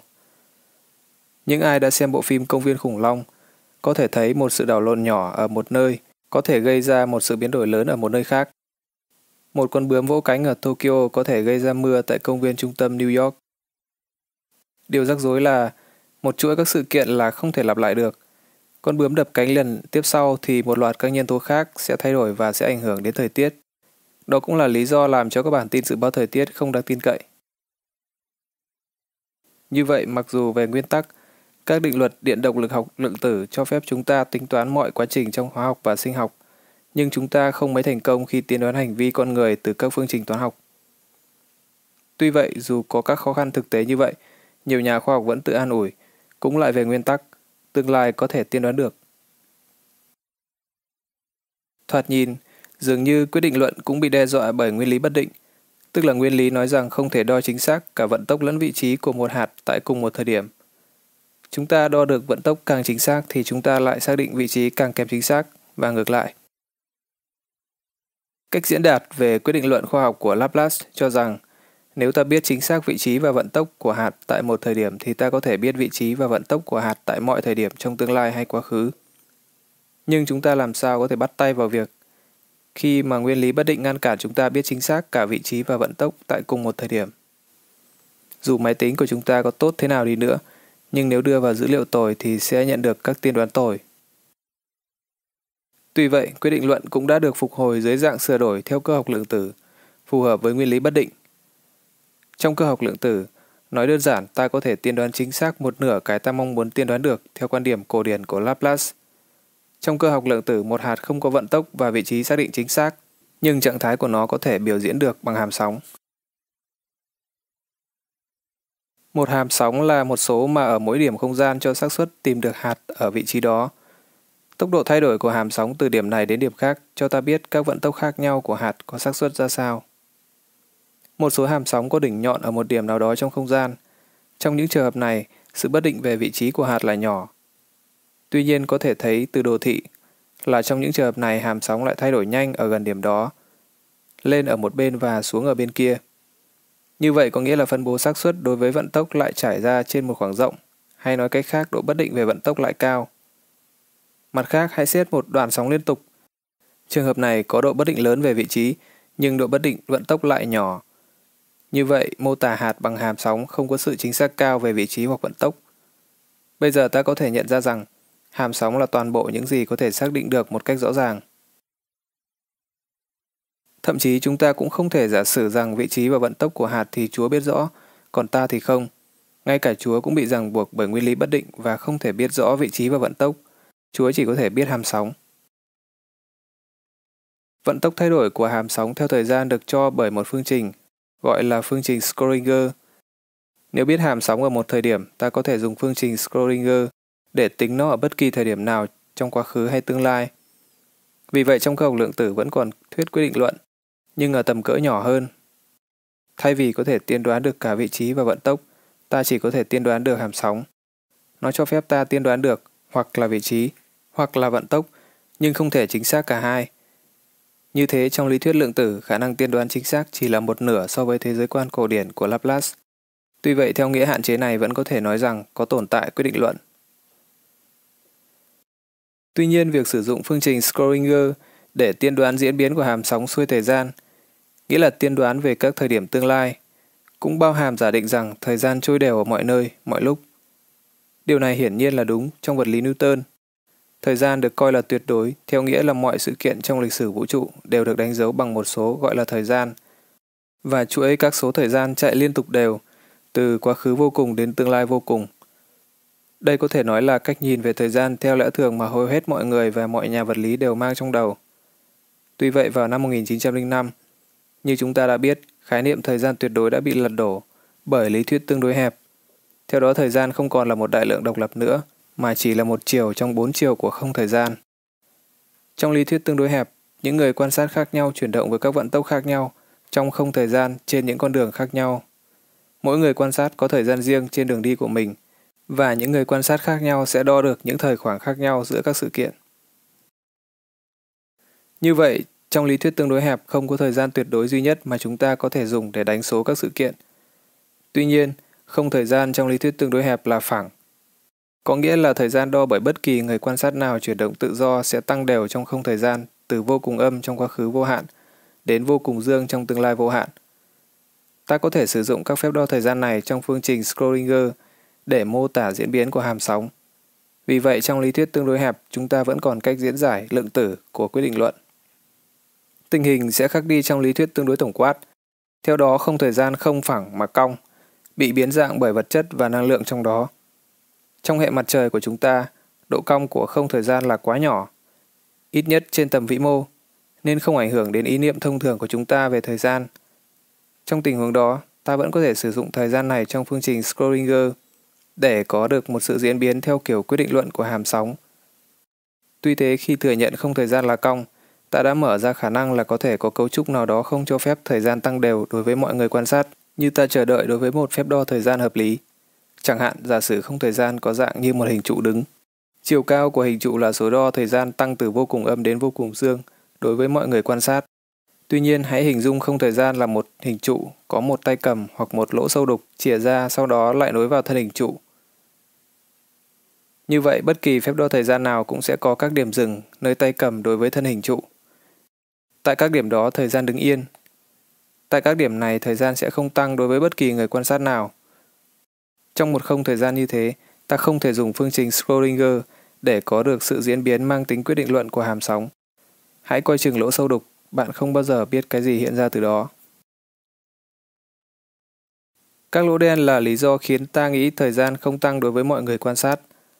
Cuộc thảo luận đầu tiên về lỗ đen là vào năm 1783. Một cán bộ giảng dạy trước đây của Cambridge, John Michel, đã đưa ra lập luận như sau. Nếu bắn một hạt, chẳng hạn một quả đạn pháo, lên theo phương thẳng đứng, sự đi lên của nó sẽ bị chậm dần do lực hấp dẫn và cuối cùng hạt sẽ dừng chuyển động lên rồi bắt đầu rơi xuống. Tuy nhiên, nếu vận tốc của hạt lớn hơn một giá trị tới hạn gọi là vận tốc thoát ly, thì lực hấp dẫn sẽ không đủ mạnh để dừng hạt lại và nó sẽ phóng đi xa. Vận tốc thoát ly vào khoảng 12 km trên giây đối với trái đất và khoảng 618 km trên giây đối với mặt trời. Cả hai vận tốc thoát ly trên đều lớn hơn nhiều so với vận tốc của quả đạn thực, nhưng chúng lại nhỏ hơn so với vận tốc ánh sáng, vào cỡ 300.000 km trên giây. Như vậy ánh sáng có thể thoát khỏi trái đất hay mặt trời không khó khăn gì. Nhưng Michel suy luận rằng có thể có những sao mà khối lượng lớn hơn mặt trời nhiều lần và có vận tốc thoát ly lớn hơn vận tốc ánh sáng ta sẽ không thể thấy được các sao như thế bởi ánh sáng phát ra bị kéo lại do lực hấp dẫn của nó. Chúng được Michel gọi là các sao tối và ngày nay chúng ta gọi là lỗ đen. Ý tưởng của Michel về các sao tối dựa trên vật lý Newton, trong đó thời gian là tuyệt đối và cứ trôi đi không kể điều gì xảy ra. Như thế chúng không ảnh hưởng đến khả năng tiên đoán tương lai của chúng ta trong bức tranh cổ điển của Newton. Nhưng tình hình lại rất khác trong lý thuyết tương đối tổng quát. Theo đó các vật thể có khối lượng khổng lồ làm cong không thời gian. Vào năm 1916, không lâu sau khi lý thuyết tương đối tổng quát ra đời, Karl Schwarzschild sau đó ít lâu đã chết vì một căn bệnh bị lây tại mặt trận Nga trong chiến tranh thế giới thứ nhất. Đã tìm ra nghiệm biểu diễn lỗ đen của các phương trình trường trong lý thuyết tương đối tổng quát. Cái mà Schwarzschild tìm ra đã không được hiểu, hoặc tầm quan trọng của nó đã không được thừa nhận trong nhiều năm. Bản thân Einstein cũng không bao giờ tin là có các lỗ đen, và thái độ của ông được phần lớn những người bảo vệ lý thuyết tương đối tổng quát chia sẻ. Tôi nhớ có lần đã đến Paris để trình bày một seminar về phát hiện của tôi là theo lý thuyết lượng tử thì lỗ đen không hoàn toàn đen. Seminar của tôi không gây được sự chú ý nào, vì vào thời gian đó hầu như không ai ở Paris tin là có lỗ đen. Người Pháp cũng cảm thấy cái tên ấy khi dịch sang tiếng Pháp là Trois Noir, có ngụ ý đáng ngờ về mặt tình dục, nên theo họ nên thay bằng từ Ash Oclu, nghĩa là sao ẩn. Tuy nhiên, dù cách gọi này hay cách gọi khác cũng không thu hút được trí tưởng tượng đông đảo mọi người bằng thuật ngữ lỗ đen được nhà vật lý Mỹ John Wheeler đưa ra lần đầu tiên. Ông là người đã tạo cảm hứng cho nhiều công trình hiện đại trong lĩnh vực này. Sự phát hiện ra các quada năm 1963 đã gây ra sự bột phát của các công trình nghiên cứu lý thuyết về lỗ đen và những nỗ lực quan sát nhằm phát hiện ra chúng. Bức tranh đã lộ ra như sau. Hãy xét những gì người ta tin là lịch sử một ngôi sao có khối lượng bằng 20 lần khối lượng mặt trời. Các sao như thế được tạo thành từ các đám mây khí, như các sao trong tinh vân Orion. Khi các đám mây khí co lại do hấp dẫn của bản thân chúng, khí sẽ bị nóng lên và cuối cùng trở thành đủ nóng để bắt đầu các phản ứng tổng hợp hạt nhân, chuyển hydro thành heli. Nhiệt phát ra từ quá trình này tạo ra một áp suất giúp ngôi sao chống lại lực hấp dẫn của chính nó và làm dừng quá trình co. Ngôi sao sẽ ở trong trạng thái này trong thời gian dài, đốt cháy hydro và bức xạ ánh sáng ra không gian. Trường hấp dẫn của ngôi sao sẽ ảnh hưởng lên đường truyền của các tia sáng phát ra. Có thể vẽ một đồ thị biểu diễn thời gian bằng trục tung và khoảng cách đến tâm sao bằng trục hoành. Trong đồ thị này, bề mặt của sao được biểu diễn bằng hai đường thẳng đứng về hai phía so với tâm. Có thể chọn phép đo thời gian bằng giây và đo khoảng cách bằng giây ánh sáng, tức là quãng đường mà ánh sáng đi được trong một giây. Khi dùng các đơn vị này vận tốc ánh sáng sẽ là một, tức là ánh sáng đi được một giây ánh sáng trong thời gian một giây. Như vậy, khi ở xa ngôi sao và trường hấp dẫn của nó, đường truyền của tia sáng trên đồ thị sẽ là một đường nghiêng 45 độ so với đường thẳng đứng. Tuy nhiên khi ở gần ngôi sao hơn, độ cong của không thời gian gây ra bởi khối lượng của nó sẽ làm thay đổi đường truyền của tia sáng và làm cho góc nghiêng nhỏ đi. Các sao khổng lồ sẽ đốt cháy hydro thành heli nhanh hơn mặt trời nhiều, nghĩa là chúng có thể cạn hết hydro trong vòng vài trăm triệu năm. Sau đó các sao này sẽ đối mặt với tình trạng khủng hoảng. Chúng có thể đốt cháy heli thành các nguyên tố nặng hơn như carbon và oxy, nhưng các phản ứng hạt nhân này không giải phóng ra nhiều năng lượng. Vì vậy các sao bị mất nhiệt và mất áp suất nhiệt giúp chúng chống lại lực hấp dẫn. Do đó chúng bắt đầu nhỏ lại. Nếu khối lượng của chúng lớn hơn khoảng 2 lần khối lượng mặt trời, thì áp suất sẽ không bao giờ đủ để làm ngừng quá trình co Chúng sẽ giảm đến kích thước bằng không và mật độ lớn vô cùng để tạo thành cái gọi là kỳ dị. Trong đồ thị thời gian, khoảng cách tính từ tâm khi ngôi sao co lại, đường truyền của các tia sáng từ bề mặt nó sẽ đi ra với một góc ngày càng nhỏ hơn so với phương thẳng đứng. Khi bán kính sao đạt đến một giá trị tới hạn, đường truyền sẽ thẳng đứng như trong đồ thị. Nghĩa là ánh sáng sẽ bị giữ ở một khoảng cách không đổi tính từ tâm, không bao giờ ra xa hơn. Đường truyền tới hạn này sẽ quét thành một mặt gọi là chân trời biến cố, phân biệt vùng không thời gian mà ánh sáng thoát ra được so với vùng mà ánh sáng không thoát ra được. Bất kỳ tia sáng nào phát ra từ ngôi sao sau khi đi qua chân trời biến cố cũng sẽ bị cong vào bên trong do độ cong của không thời gian. Ngôi sao sẽ trở thành một sao tối của Michel hoặc như giờ đây ta nói, một lỗ đen. Làm sao có thể phát hiện được lỗ đen nếu ánh sáng từ đó không đi ra được? Câu trả lời là lỗ đen vẫn còn tác dụng lực hấp dẫn đối với các vật thể lân cận giống như thiên thể tiền thân của nó trước khi suy sập.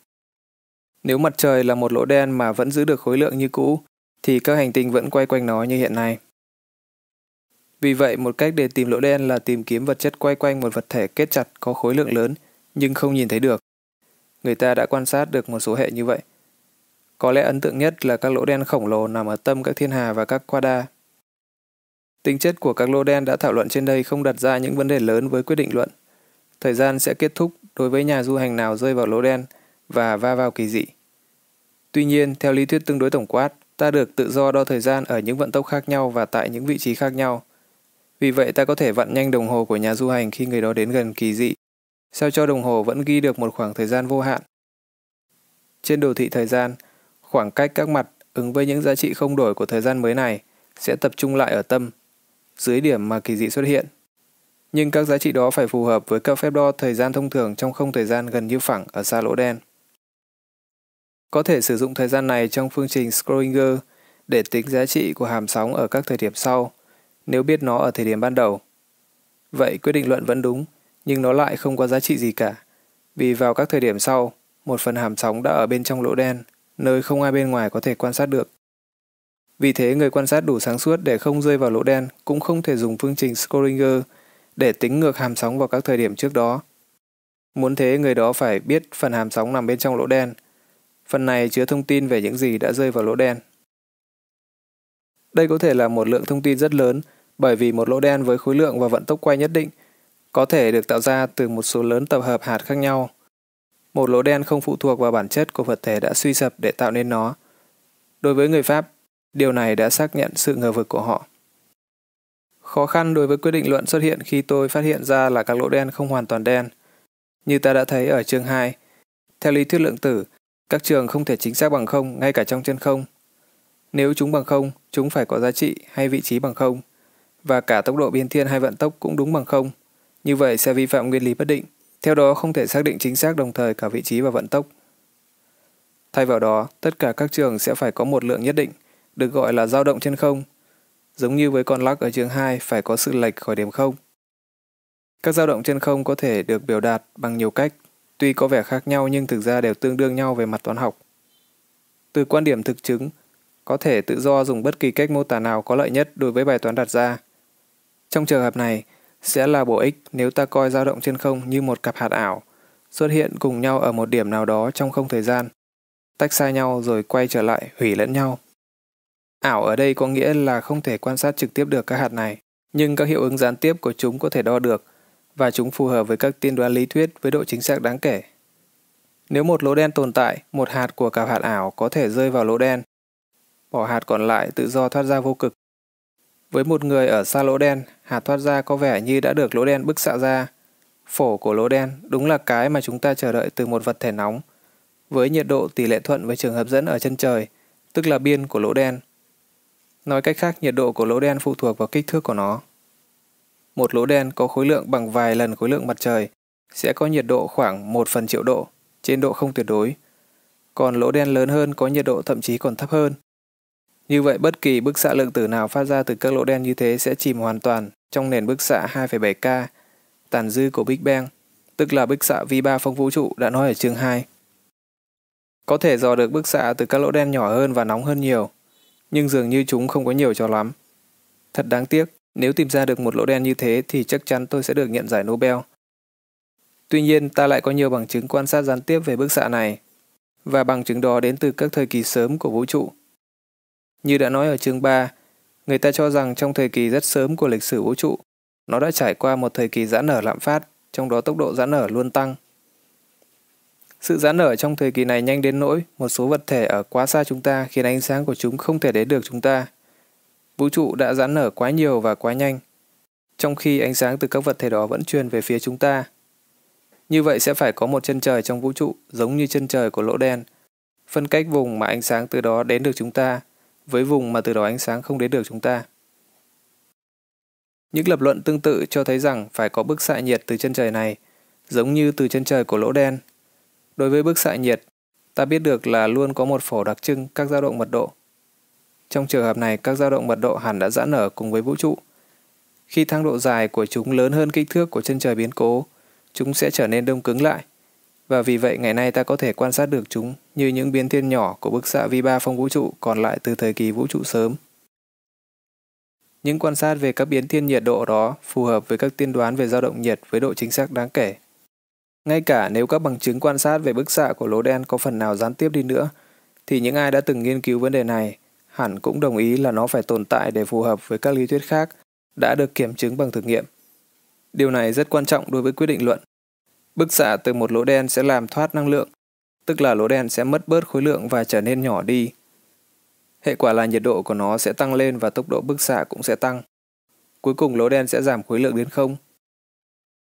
Chúng ta không biết cách tính điều gì sẽ xảy ra ở điểm này, nhưng kết quả tự nhiên, hợp lý duy nhất dường như sẽ là lỗ đen biến mất hoàn toàn. Vậy thì điều gì xảy ra đối với phần hàm sóng nằm bên trong lỗ đen và đối với thông tin mà nó chứa về những gì đã rơi vào lỗ đen? Đoán nhận đầu tiên sẽ là phần hàm sóng đó và thông tin mà nó mang sẽ xuất hiện khi lỗ đen biến mất. Tuy vậy, thông tin không thể truyền tải miễn phí được, như ta hiểu rõ điều đó khi nhận được hóa đơn điện thoại. Thông tin cần năng lượng để truyền đi, và rất ít năng lượng còn lại trong các giai đoạn cuối cùng của lỗ đen. Cách hợp lý duy nhất để thông tin bên trong có thể truyền ra ngoài là nó phải thoát ra liên tục cùng với bức xạ, chứ không phải là chờ cho đến trạng thái cuối cùng. Tuy vậy, căn cứ vào bức tranh về một hạt trong cặp hạt ảo rơi vào lỗ đen và hạt kia thoát ra ngoài thì không thể hy vọng là hạt thoát ra có liên hệ với những gì rơi vào hay mang đi thông tin gì về nó. Vậy câu trả lời duy nhất có lẽ là thông tin trong phần của hàm sóng bên trong lỗ đen đã bị mất. Sự mất mát thông tin này có ảnh hưởng quan trọng đối với quyết định luận. Để bắt đầu, ta đã ghi nhận là ngay cả khi bạn biết được hàm sóng sau khi lỗ đen biến mất, thì bạn cũng không thể giải ngược phương trình Schrödinger để tìm ra hàm sóng trước khi lỗ đen hình thành. Nó như thế nào là phụ thuộc một phần vào phần hàm sóng đã biến vào trong lỗ đen. Ta thường quen với ý nghĩ rằng ta có thể biết được chính xác quá khứ. Nhưng nếu thông tin đã bị mất trong lỗ đen, thì sự thể không phải như vậy và mọi điều đều có thể đã xảy ra. Tuy nhiên nói chung những người như các nhà chiêm tinh và những người đến xin họ phán đều quan tâm đến tiên đoán tương lai nhiều hơn là đoán nhận quá khứ. Thoạt nhìn dường như sự mất mát một phần hàm sóng bên trong lỗ đen không ngăn cản chúng ta tiên đoán về phần hàm sóng bên ngoài lỗ đen. Thế nhưng sự mất mát này hóa ra có làm nhiễu tiên đoán đó. Như ta có thể thấy khi xét thí nghiệm tưởng tượng, được Einstein, Boris Podolsky và Nathan Rosen đề xuất vào những năm 1930. Hãy tưởng tượng một nguyên tử phóng xạ phân rã và phát ra hai hạt theo hai chiều đối nhau với spin ngược nhau. Một người quan sát chỉ theo dõi một hạt, không thể tiên đoán là nó quay phải hay trái. Nhưng nếu đo spin và thấy nó quay phải, thì có thể tiên đoán chắc chắn rằng hạt kia át phải quay trái, và ngược lại. Einstein cho rằng điều này chứng tỏ lý thuyết lượng tử là nực cười. Hạt kia bây giờ có thể đã ở phía bên kia thiên hà, thế nhưng ta vẫn biết được một cách tức thời nó quay theo chiều nào. Tuy nhiên, phần lớn các nhà khoa học khác đều đồng ý rằng Einstein đã nhầm lẫn, chứ không phải lý thuyết lượng tử sai. Thí nghiệm tưởng tượng của Einstein, Podolsky, Rosen không thể hiện việc có thể truyền thông tin nhanh hơn ánh sáng. Điều đó mới là điều nực cười. Ta không thể chọn được hạt mà ta đo sẽ quay phải, vì vậy cũng không thể đoán trước được hạt mà người ta quan sát ở xa kia đo được là quay trái. Thực vậy, thí nghiệm này đúng là những gì xảy ra đối với bức xạ của lỗ đen – một cặp hạt ảo sẽ có hàm sóng tiên đoán rằng hai hạt đó nhất định có spin ngược nhau. Điều chúng ta muốn là tiên đoán spin và hàm sóng của hạt thoát ra, và chúng ta chỉ có thể làm được điều đó nếu quan sát được hạt rơi vào lỗ đen. Nhưng hạt đó bây giờ lại ở bên trong lỗ đen, nơi mà spin và hàm sóng của nó không thể đo được.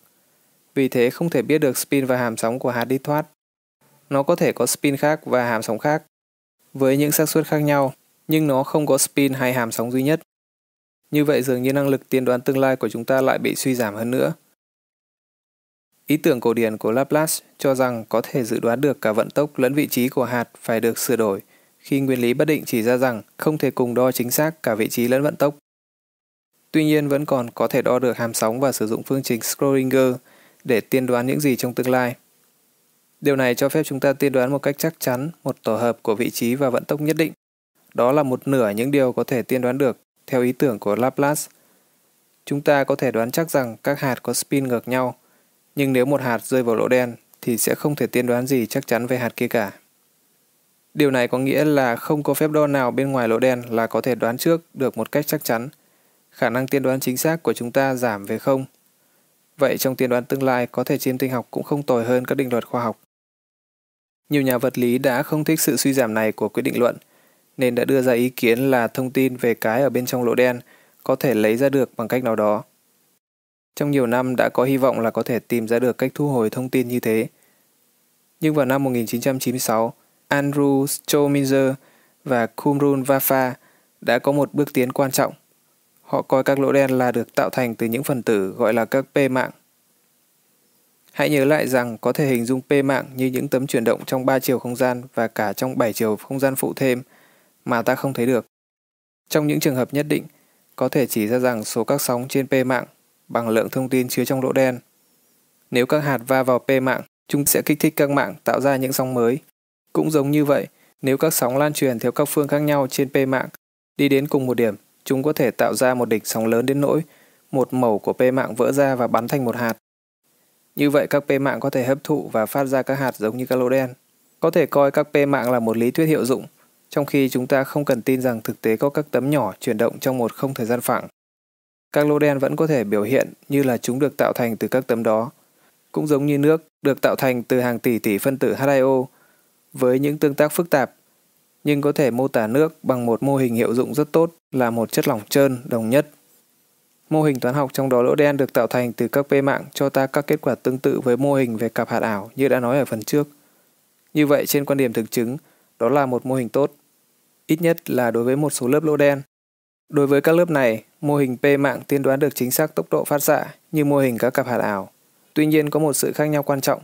Trong mô hình P mạng, thông tin về những gì rơi vào lỗ đen được lưu lại trong hàm sóng của các sóng trên P mạng. Các P mạng được coi như những tấm trong không thời gian phẳng, và vì lý do đó thời gian sẽ trôi đều về phía trước. Các quỹ đạo của tia sáng sẽ không bị cong và thông tin chứa trong các sóng sẽ không bị mất đi. Trái lại, thông tin cuối cùng sẽ hiện trở lại từ lỗ đen trong bức xạ từ các P mạng. Như vậy, theo mô hình P mạng, ta có thể dùng phương trình Schrödinger để tính hàm sóng ở các thời điểm tương lai. Không có gì bị mất đi cả và thời gian sẽ trôi đi một cách trơn tru. Chúng ta sẽ có quyết định lận hoàn hảo theo nghĩa lượng tử. Vậy bức tranh nào trong những bức tranh đó là đúng? Có phải một phần hàm sóng bị mất đi trong lỗ đen hay tất cả thông tin có thể xuất hiện trở lại như mô hình P mạng cho thấy? Đây là một trong những câu hỏi chưa giải quyết được trong vật lý lý thuyết hiện nay. Nhiều người tin rằng các nghiên cứu gần đây cho thấy thông tin không bị mất đi. Thế giới an toàn và có thể tiên đoán được, không có gì bất ngờ. Nhưng điều đó không rõ ràng. Nếu xét thuyết tương đối tổng quát của Einstein một cách nghiêm túc, ta phải chấp nhận khả năng không thời gian tự buộc thành các nút và thông tin bị mất trong các nếp gấp. Khi con tàu vũ trụ Enterprise đi qua một lỗ không thời gian, một số sự kiện ngoài mong đợi có thể xảy ra. Tôi biết điều đó bởi vì tôi đã ở trên con tàu, chơi bài với Newton, Einstein và thuyền trưởng dữ liệu. Tôi đã rất ngạc nhiên. Hãy nhìn cái gì nhô ra ở đầu gối tôi mà xem.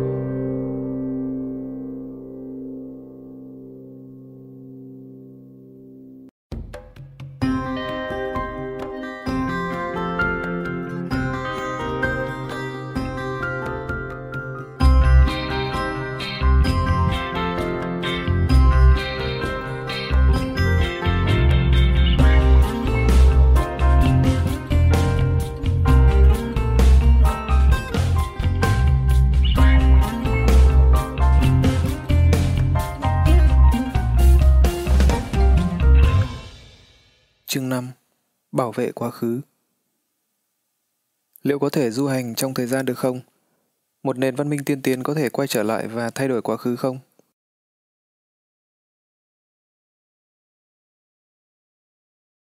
Kip Thorne, vừa là bạn vừa là đồng nghiệp của tôi, người mà tôi đã có một số lần đánh cuộc. Không phải là tiếp người chịu đi theo con đường đã được chấp nhận trong vật lý, đơn giản chỉ vì mọi người khác đã theo. Điều này đã khiến cho anh ta có đủ can đảm để bàn luận về du hành trong thời gian như là một khả năng thực tế. Thật là một điều tế nhị khi suy đoán công khai về du hành trong thời gian. Đó là một sự mạo hiểm hoặc sẽ bị phản đối do tiêu tốn công quỹ cho một công việc lố bịch hoặc bị yêu cầu đưa công trình nghiên cứu đó vào diện mật, phục vụ cho mục đích quân sự. Nói cho cùng, làm thế nào để ta có thể tự bảo vệ trước một kẻ nào đó có cái máy thời gian? Hắn ta có thể thay đổi lịch sử và thống trị thế giới. Chỉ có một số ít trong chúng ta mới đủ dồ dại để theo đuổi một chủ đề không đúng về mặt chính trị trong giới vật lý. Chúng ta ngụy trang thực tế bằng cách sử dụng những thuật ngữ kỹ thuật để làm rắc rối vấn đề du hành trong thời gian. Cơ sở của mọi cuộc tranh luận gần đây về du hành trong thời gian là lý thuyết tương đối tổng quát của Einstein. Như ta đã thấy trong các chương trước, các phương trình Einstein làm cho không gian và thời gian trở nên năng động bằng cách mô tả chúng đã bị cong và biến dạng như thế nào do tác động của vật chất và năng lượng trong vũ trụ. Trong thuyết tương đối rộng, thời gian riêng của một người nào đó đo bằng đồng hồ đeo tay của anh ta luôn luôn tăng đúng như trong thuyết Newton hoặc trong không thời gian phẳng của lý thuyết tương đối hẹp. Nhưng có một khả năng có thể xảy ra là không thời gian có thể bị cuộn lại đến mức bạn có thể ra đi trên một con tàu vũ trụ và trở lại trước khi bạn xuất phát. Trường hợp này có thể xảy ra nếu như có tồn tại những lỗ sâu đục đã nói đến trong chương 4, đó là những ống không thời gian nối thông những vùng khác nhau của không gian và thời gian. Ý tưởng là bạn sẽ lái con tàu vũ trụ của bạn vào miệng của một lỗ như vậy và đi ra ở miệng bên kia tại một nơi khác và ở một thời điểm khác. Lỗ không thời gian, nếu như chúng tồn tại sẽ giải quyết được vấn đề giới hạn tốc độ trong không gian. Sẽ mất hàng vạn năm để đi xuyên qua ngân hà bằng một con tàu vũ trụ có vận tốc nhỏ hơn ánh sáng – như thuyết tương đối đòi hỏi. Nhưng bạn có thể đi xuyên qua một lỗ không thời gian để tới phía bên kia của giải ngân hà và trở về kịp bữa ăn tối. Tuy nhiên nếu lỗ không thời gian là có thật, bạn cũng có thể sử dụng chúng để trở về trước khi khởi hành. Vậy có lẽ bạn cho rằng có thể làm một việc gì đó như trước hết, làm nổ tung tên lửa ngay trên bệ phóng để ngăn cản không cho bạn xuất phát. Đây chỉ là một biến thể của nghịch lý ông nội. Điều gì sẽ xảy ra nếu bạn quay trở lại quá khứ và giết chết ông nội mình khi mà bố của bạn còn chưa thành hình hài? Tất nhiên điều này chỉ là nghịch lý nếu bạn tin rằng bạn được tự do làm bất kỳ điều gì bạn muốn khi quay trở lại quá khứ. Cuốn sách này không bàn chuyện triết lý về vấn đề tự do hành động. Thay vào đó, nó tập trung vào câu hỏi liệu các định luật vật lý có cho phép không thời gian uốn cong đến mức một vật thể vĩ mô như con tàu vũ trụ có thể quay trở lại quá khứ hay không? Theo thuyết Einstein, một con tàu vũ trụ nhất thiết phải chuyển động chậm hơn vận tốc ánh sáng địa phương và đi theo quãng đường dạng thời gian trong không thời gian. Do đó ta có thể nêu lại câu hỏi bằng thuật ngữ kỹ thuật. Liệu không thời gian có thừa nhận các đường cong dạng thời gian là một đường cong kín, nghĩa là chúng quay trở lại điểm xuất phát và cứ như vậy lặp đi lặp lại? Tôi sẽ gọi các đường như vậy là các vòng lặp thời gian. Có ba mức độ để chúng ta thử trả lời cho câu hỏi này. Đầu tiên là thuyết tương đối tổng quát của Einstein, cho rằng vũ trụ có lịch sử rõ ràng và không hề có tính bất định. Đối với thuyết cổ điển này, ta có một bức tranh về vũ trụ khá hoàn chỉnh. Tuy nhiên như ta đã thấy, thuyết này không hoàn toàn đúng vì ta đã quan sát được rằng vật chất có tính bất định và chịu các dao động lượng tử. Do đó ta nên đặt câu hỏi về du hành trong thời gian theo mức thứ hai, thuyết bán cổ điển – theo thuyết này, ta giả thiết rằng vật chất tuân theo thuyết lượng tử với các bất định và các dao động lượng tử, nhưng không thời gian vẫn được xác định như trong thuyết cổ điển. Ở đây bức tranh vũ trụ kém hoàn chỉnh hơn, nhưng ít ra ta cũng hình dung được sự thể sẽ diễn ra như thế nào. Cuối cùng, mức thứ ba là thuyết hấp dẫn lượng tử đầy đủ, cho dù nó thế nào chăng nữa. Dựa vào thuyết này, theo đó không chỉ vật chất mà cả bản thân không gian và thời gian cũng là bất định và dao động. Ta vẫn chưa rõ cách đặt vấn đề như thế nào đối với câu hỏi liệu có thể du hành trong thời gian hay không. Cách tốt nhất mà chúng ta có thể làm là đặt ra câu hỏi, người ở trong những vùng mà không thời gian gần như cổ điển và không có tính bất định sẽ diễn giải những phép đo của họ ra sao? Có phải họ nghĩ rằng du hành trong thời gian có thể đã diễn ra trong những vùng có hấp dẫn mạnh và có những dao động lượng tử lớn? Ta hãy bắt đầu với lý thuyết cổ điển. Không thời gian phẳng của lý thuyết tương đối hẹp. Thuyết tương đối không có lực hấp dẫn không cho phép du hành trong thời gian, cũng như những không thời gian cong mà ta đã biết. Vì vậy thật sự là một cú sốc lớn đối với Einstein khi năm 1949, Kurt Gödel xem định lý Gödel về tính không đầy đủ. Khám phá ra một không thời gian, tại đó vũ trụ được lấp đầy vật chất quay, với các vòng lặp thời gian ở mọi điểm. Nghiệm của Gödel đòi hỏi một hằng số vũ trụ có thể tồn tại hoặc không tồn tại trong tự nhiên, nhưng một số nghiệm khác tiếp sau đã được tìm thấy thì không chứa hằng số vũ trụ. Một trường hợp đặc biệt đáng quan tâm là hai dây vũ trụ chuyển động qua nhau với vận tốc rất cao. Không nên nhầm lẫn các dây vũ trụ với các dây của lý thuyết dây, tuy chúng không hoàn toàn không liên quan gì đến nhau.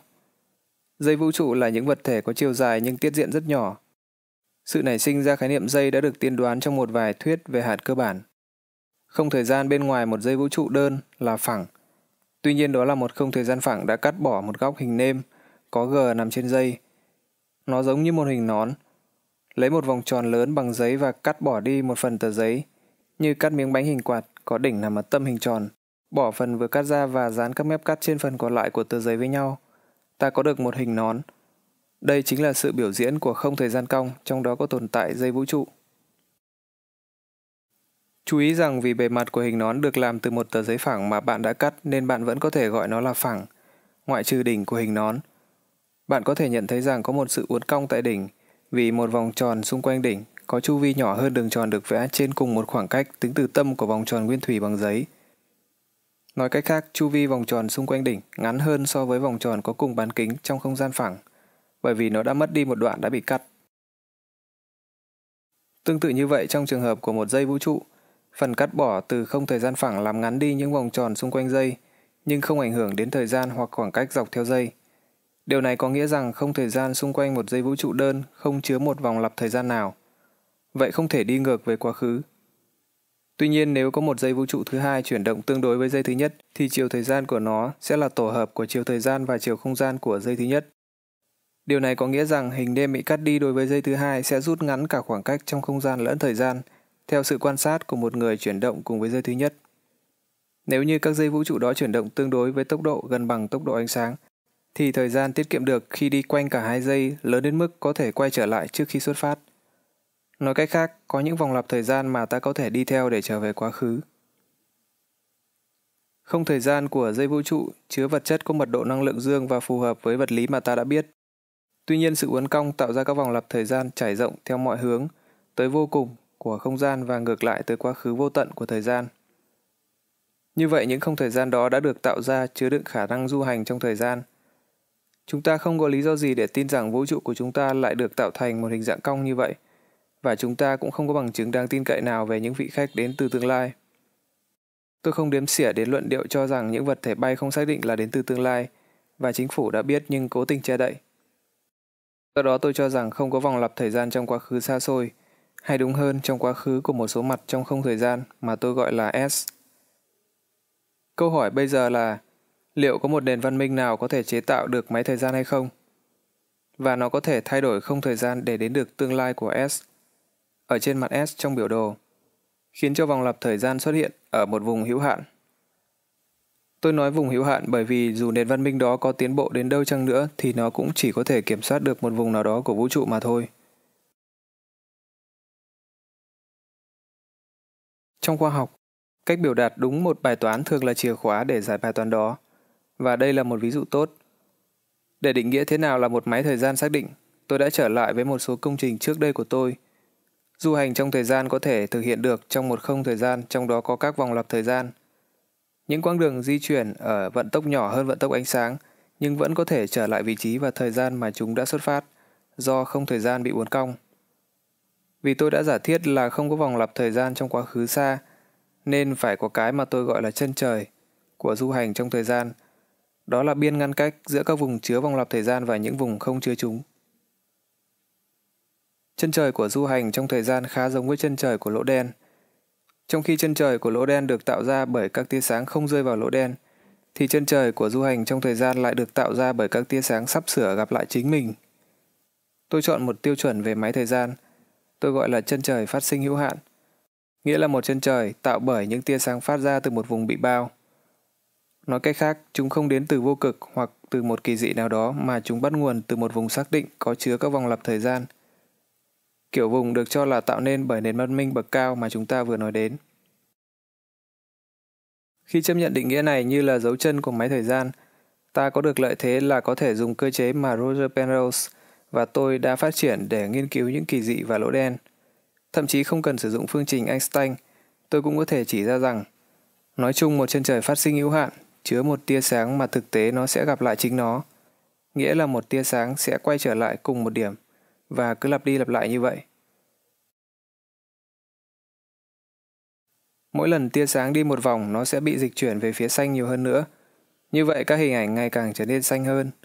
Các đỉnh sóng của một xung ánh sáng sẽ ngày càng sát lại gần nhau hơn và tia sáng sẽ chạy vòng quanh với khoảng thời gian mỗi lúc một ngắn hơn. Thực ra, một hạt ánh sáng sẽ chỉ có một lịch sử hữu hạn do chính phép đo thời gian riêng của nó xác định. Mặc dù nó đã chạy quanh nhiều vòng trong một vùng giới hạn và đã không va chạm một kỳ dị cong nào. Ta không quan tâm nếu một hạt ánh sáng kết thúc quá khứ của mình trong một thời gian xác định. Nhưng tôi cũng có thể chứng minh được rằng có những quãng đường chuyển động với vận tốc nhỏ hơn tốc độ ánh sáng mà chỉ tồn tại trong một khoảng thời gian hữu hạn. Những quãng đường này có thể là lịch sử của những người quan sát bị kẹt trong một vùng hữu hạn trước chân trời và cứ đi quanh nhiều vòng, mỗi lúc một nhanh hơn, cho đến khi đạt đến tốc độ ánh sáng tại một thời điểm nhất định.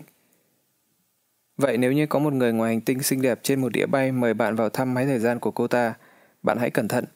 Bạn có thể mắc kẹt vào một trong những lịch sử lặp đi lặp lại này và chỉ tồn tại trong một thời gian nhất định. Các kết quả này không phụ thuộc vào phương trình Einstein mà chỉ phụ thuộc vào cách mà không thời gian cong lại để tạo ra các vòng lặp thời gian trong một vùng hữu hạn.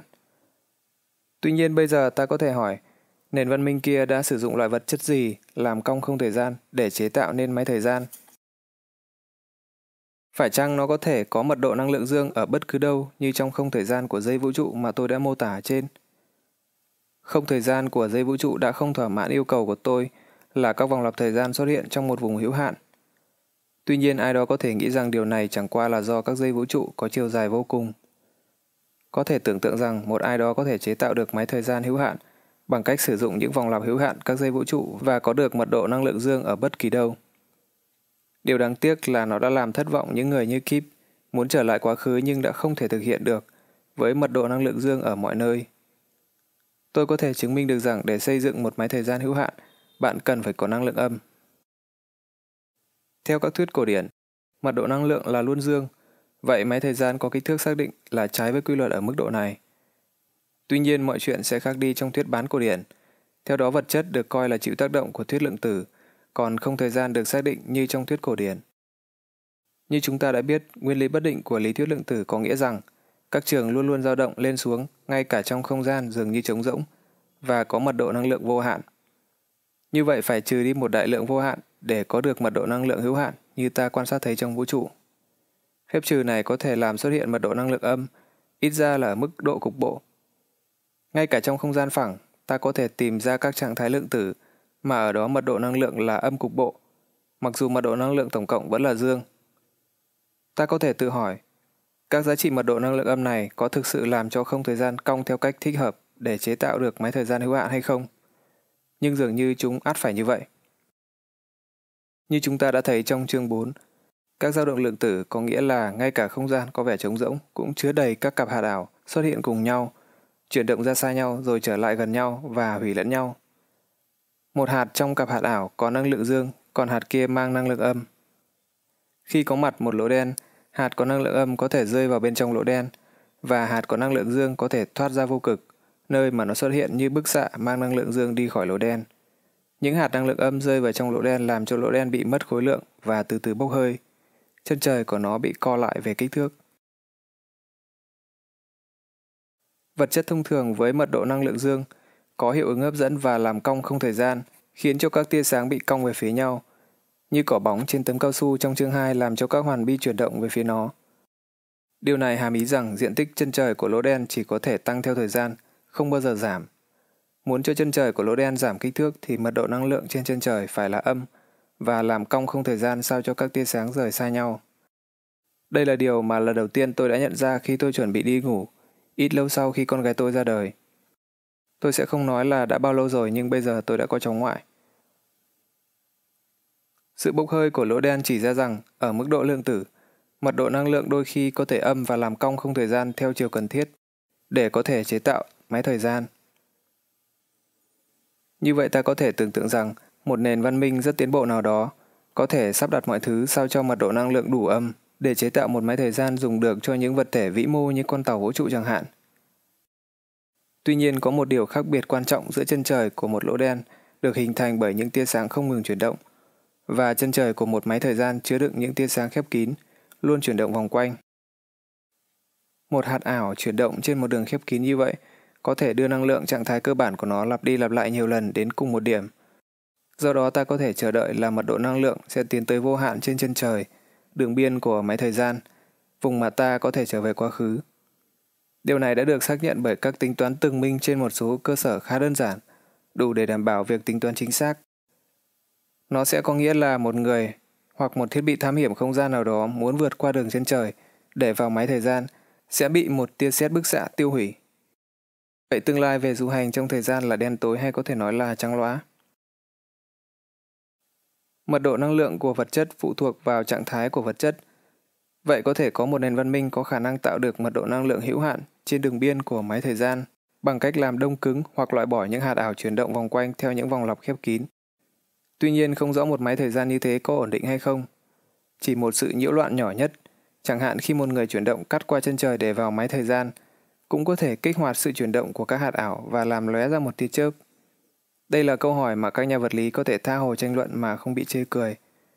Thậm chí nếu tìm ra được rằng du hành trong thời gian là không thể thực hiện được, thì điều quan trọng là ta phải tìm hiểu tại sao lại không thể. Để tìm ra câu trả lời dứt khoát, ta cần xem xét các dao động lượng tử, không chỉ của các trường vật chất mà của cả bản thân không thời gian. Có thể chờ đợi rằng chúng sẽ làm cho đường truyền của các tia sáng và toàn bộ khái niệm về trật tự thời gian bị nhòa đi. Thật vậy, có thể coi bức xạ từ lỗ đen là sự dò dỉ, vì các dao động lượng tử của không thời gian có nghĩa rằng chân trời là không được phân định chính xác. Do đó ta vẫn chưa có một lý thuyết hoàn chỉnh về hấp dẫn lượng tử, nên khó có thể nói hiệu ứng của các dao động không thời gian sẽ ra sao. Tuy nhiên ta vẫn có thể hy vọng có được triển vọng từ phép lấy tổng lịch sử của Feynman như đã nói trong chương 3. Mỗi lịch sử sẽ là một không thời gian cong với các trường vật chất chứa trong nó. Do chúng ta được giả định là sẽ lấy tổng tất cả các lịch sử khả dĩ, không chỉ những lịch sử thỏa mãn một số phương trình, mà phải bao gồm cả những không thời gian đủ cong để cho phép quay về quá khứ. Vậy câu hỏi là tại sao du hành trong thời gian lại không xảy ra ở mọi nơi? Câu trả lời là du hành trong thời gian thực sự có xảy ra trên thang vi mô, nhưng ta không nhận biết được. Nếu áp dụng ý tưởng về phép lấy tổng lịch sử của Feynman cho một hạt, thì nó phải bao gồm cả những lịch sử trong đó hạt chuyển động nhanh hơn ánh sáng và thậm chí ngược thời gian. Đặc biệt sẽ có những lịch sử trong đó hạt chuyển động vòng quanh trong một vòng lặp kín trong không gian và thời gian. Nó giống như trong bộ phim Groundhog Day, với anh nhà báo phải sống những ngày lặp đi lặp lại giống nhau. Ta không thể quan sát trực tiếp các vòng lặp lịch sử khép kín của hạt bằng máy dò hạt. Tuy nhiên, các hiệu ứng gián tiếp của chúng đã đo được bằng một số thí nghiệm. Một là sự dịch chuyển nhỏ trong ánh sáng do các nguyên tử hydro phát ra. Nguyên nhân là do các điện tử chuyển động trên những vòng lặp khép kín. Một hiệu ứng khác là có một lực nhỏ giữa hai tấm kim loại song song. Nguyên nhân là có một số ít hơn một chút, các vòng lặp lịch sử nằm khít giữa hai tấm so với vùng bên ngoài. Một cách lý giải tương đương khác về hiệu ứng Casimir. Như vậy, sự tồn tại của các vòng lặp lịch sử khép kín đã được thừa nhận bằng thực nghiệm. Có thể tranh luận rằng các lịch sử dạng vòng tròn lặp khép kín của hạt có liên quan gì đến sự làm cong không thời gian, bởi vì chúng xảy ra thậm chí trong một nền cố định như là một không gian phẳng.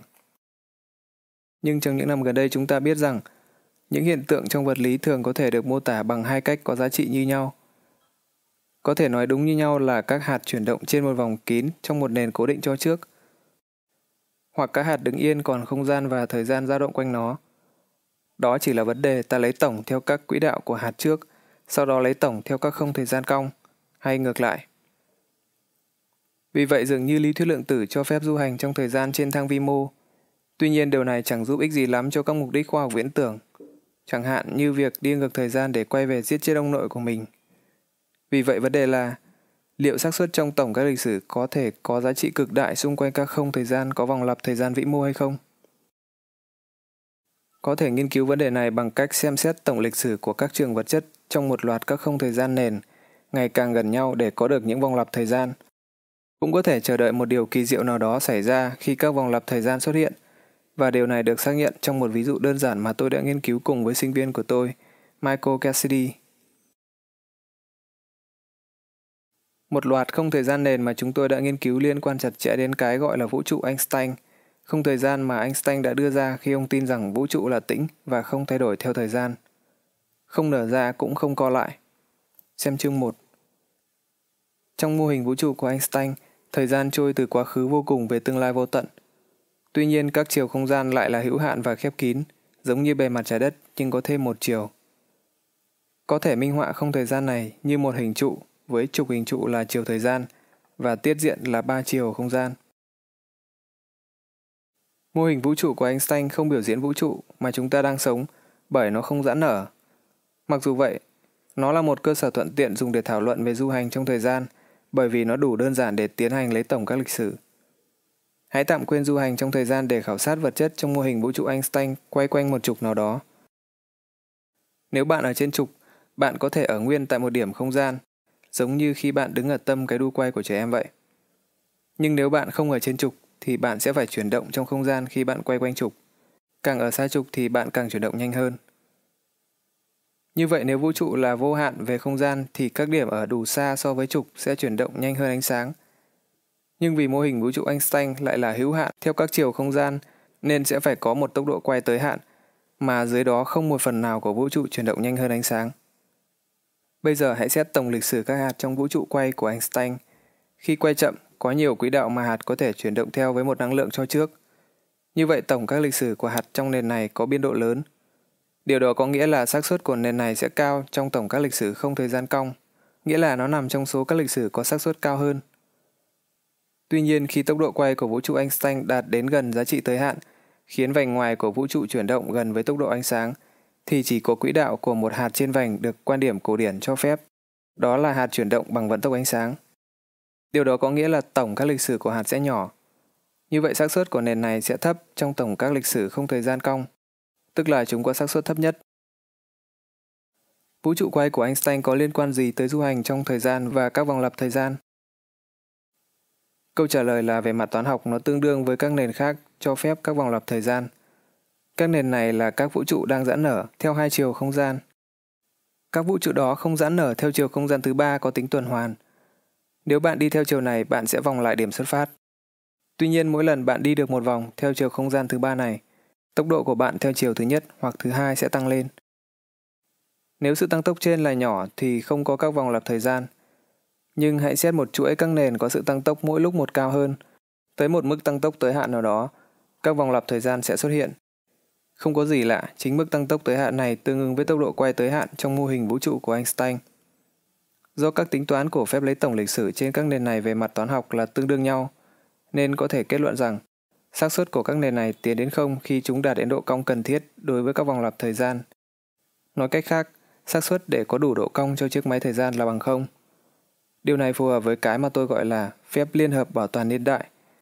Các định luật vật lý hợp lực cùng nhau để ngăn chặn du hành trong thời gian của các vật thể vĩ mô. Mặc dù các vòng lặp thời gian được cho phép bởi các tổng lịch sử, nhưng nó có xác suất cực kỳ nhỏ. Dựa trên lập luận nhị nguyên mà tôi đã đề cập, tôi ước tính xác suất để Kip Thorne có thể quay trở lại quá khứ và giết ông của anh ta là nhỏ hơn 1 chia cho 10, theo sau là 10 mũ 90 số 0. Đó là một xác suất cực kỳ nhỏ, nhưng nếu bạn nhìn vào bức ảnh của Kip gần hơn, bạn sẽ thấy có hình mờ mờ quanh các mép. Hình đó không ứng với một xác suất rất nhỏ để một kẻ tàn nhẫn trong tương lai có thể đi ngược thời gian để về giết ông của hắn ta. Như những tay cờ bạc, tôi và Kip có thể cá cược với một tỷ lệ ăn thua như vậy. Điều rắc rối là chúng tôi không thể đánh cuộc với nhau vì chúng tôi ở cùng một phía của thời gian. Mặt khác, tôi sẽ không đánh cuộc với một ai khác, nhớ anh ta đến từ tương lai và biết rằng du hành trong thời gian là khả dĩ. Bạn có thể tự hỏi phải chăng chương này là một phần trong sự che đậy của chính phủ về du hành trong thời gian. Nếu vậy thì có thể bạn đã đúng.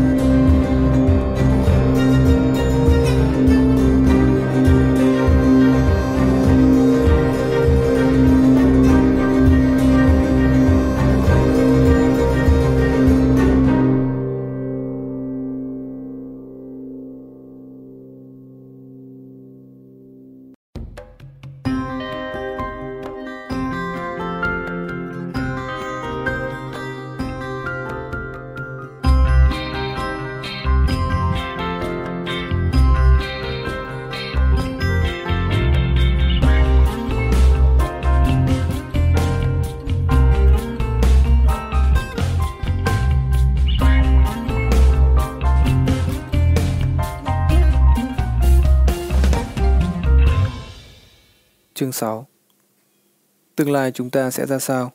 Star Trek có thật hay không? Sự sống sinh học và điện tử sẽ phát triển về độ phức tạp với tốc độ ngày càng tăng như thế nào?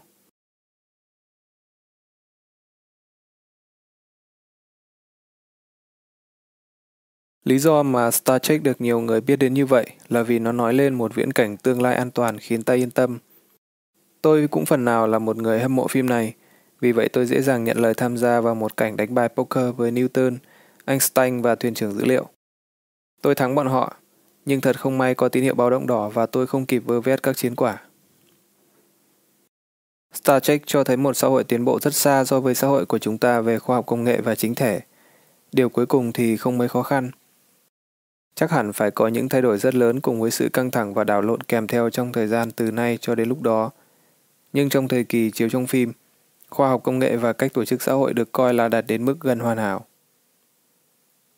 Tôi muốn đặt câu hỏi về cái viễn cảnh mà chúng ta cuối cùng sẽ đạt tới với khoa học và công nghệ.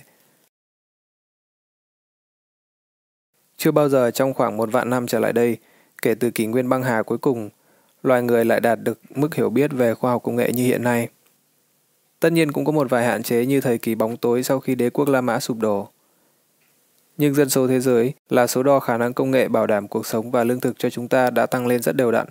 Chỉ một vài trục trặc như là nạn dịch hạch cá chết đen. Trong 200 năm qua, dân số phát triển theo hàm mũ, tức là tăng theo cùng tỷ lệ phần trăm mỗi năm. Hiện nay tỷ lệ đó là 1,9% một năm. Điều này xem ra không có gì là nhiều cho lắm, nhưng như vậy cứ 40 năm thì dân số lại tăng gấp đôi. Các số đo khác về sự phát triển của khoa học công nghệ trong thời gian gần đây là mức tiêu thụ điện và số các bài báo khoa học. Chúng cũng tăng theo hàm mũ nhưng với thời gian tăng gấp đôi nhỏ hơn 40 năm. Không có dấu hiệu là sự phát triển của khoa học và công nghệ sẽ chậm lại và dừng hẳn trong một tương lai gần. Tất nhiên là không phải vào thời đại Star Trek, được coi là không còn xa lắm trong tương lai.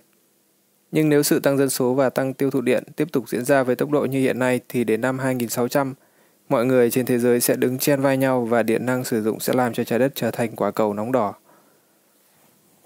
Nếu bạn xếp tất cả các quyển sách mới đang được xuất bản lên nhau, bạn sẽ phải di chuyển 90 dặm một giờ để lúc nào cũng ở cuối hàng sách.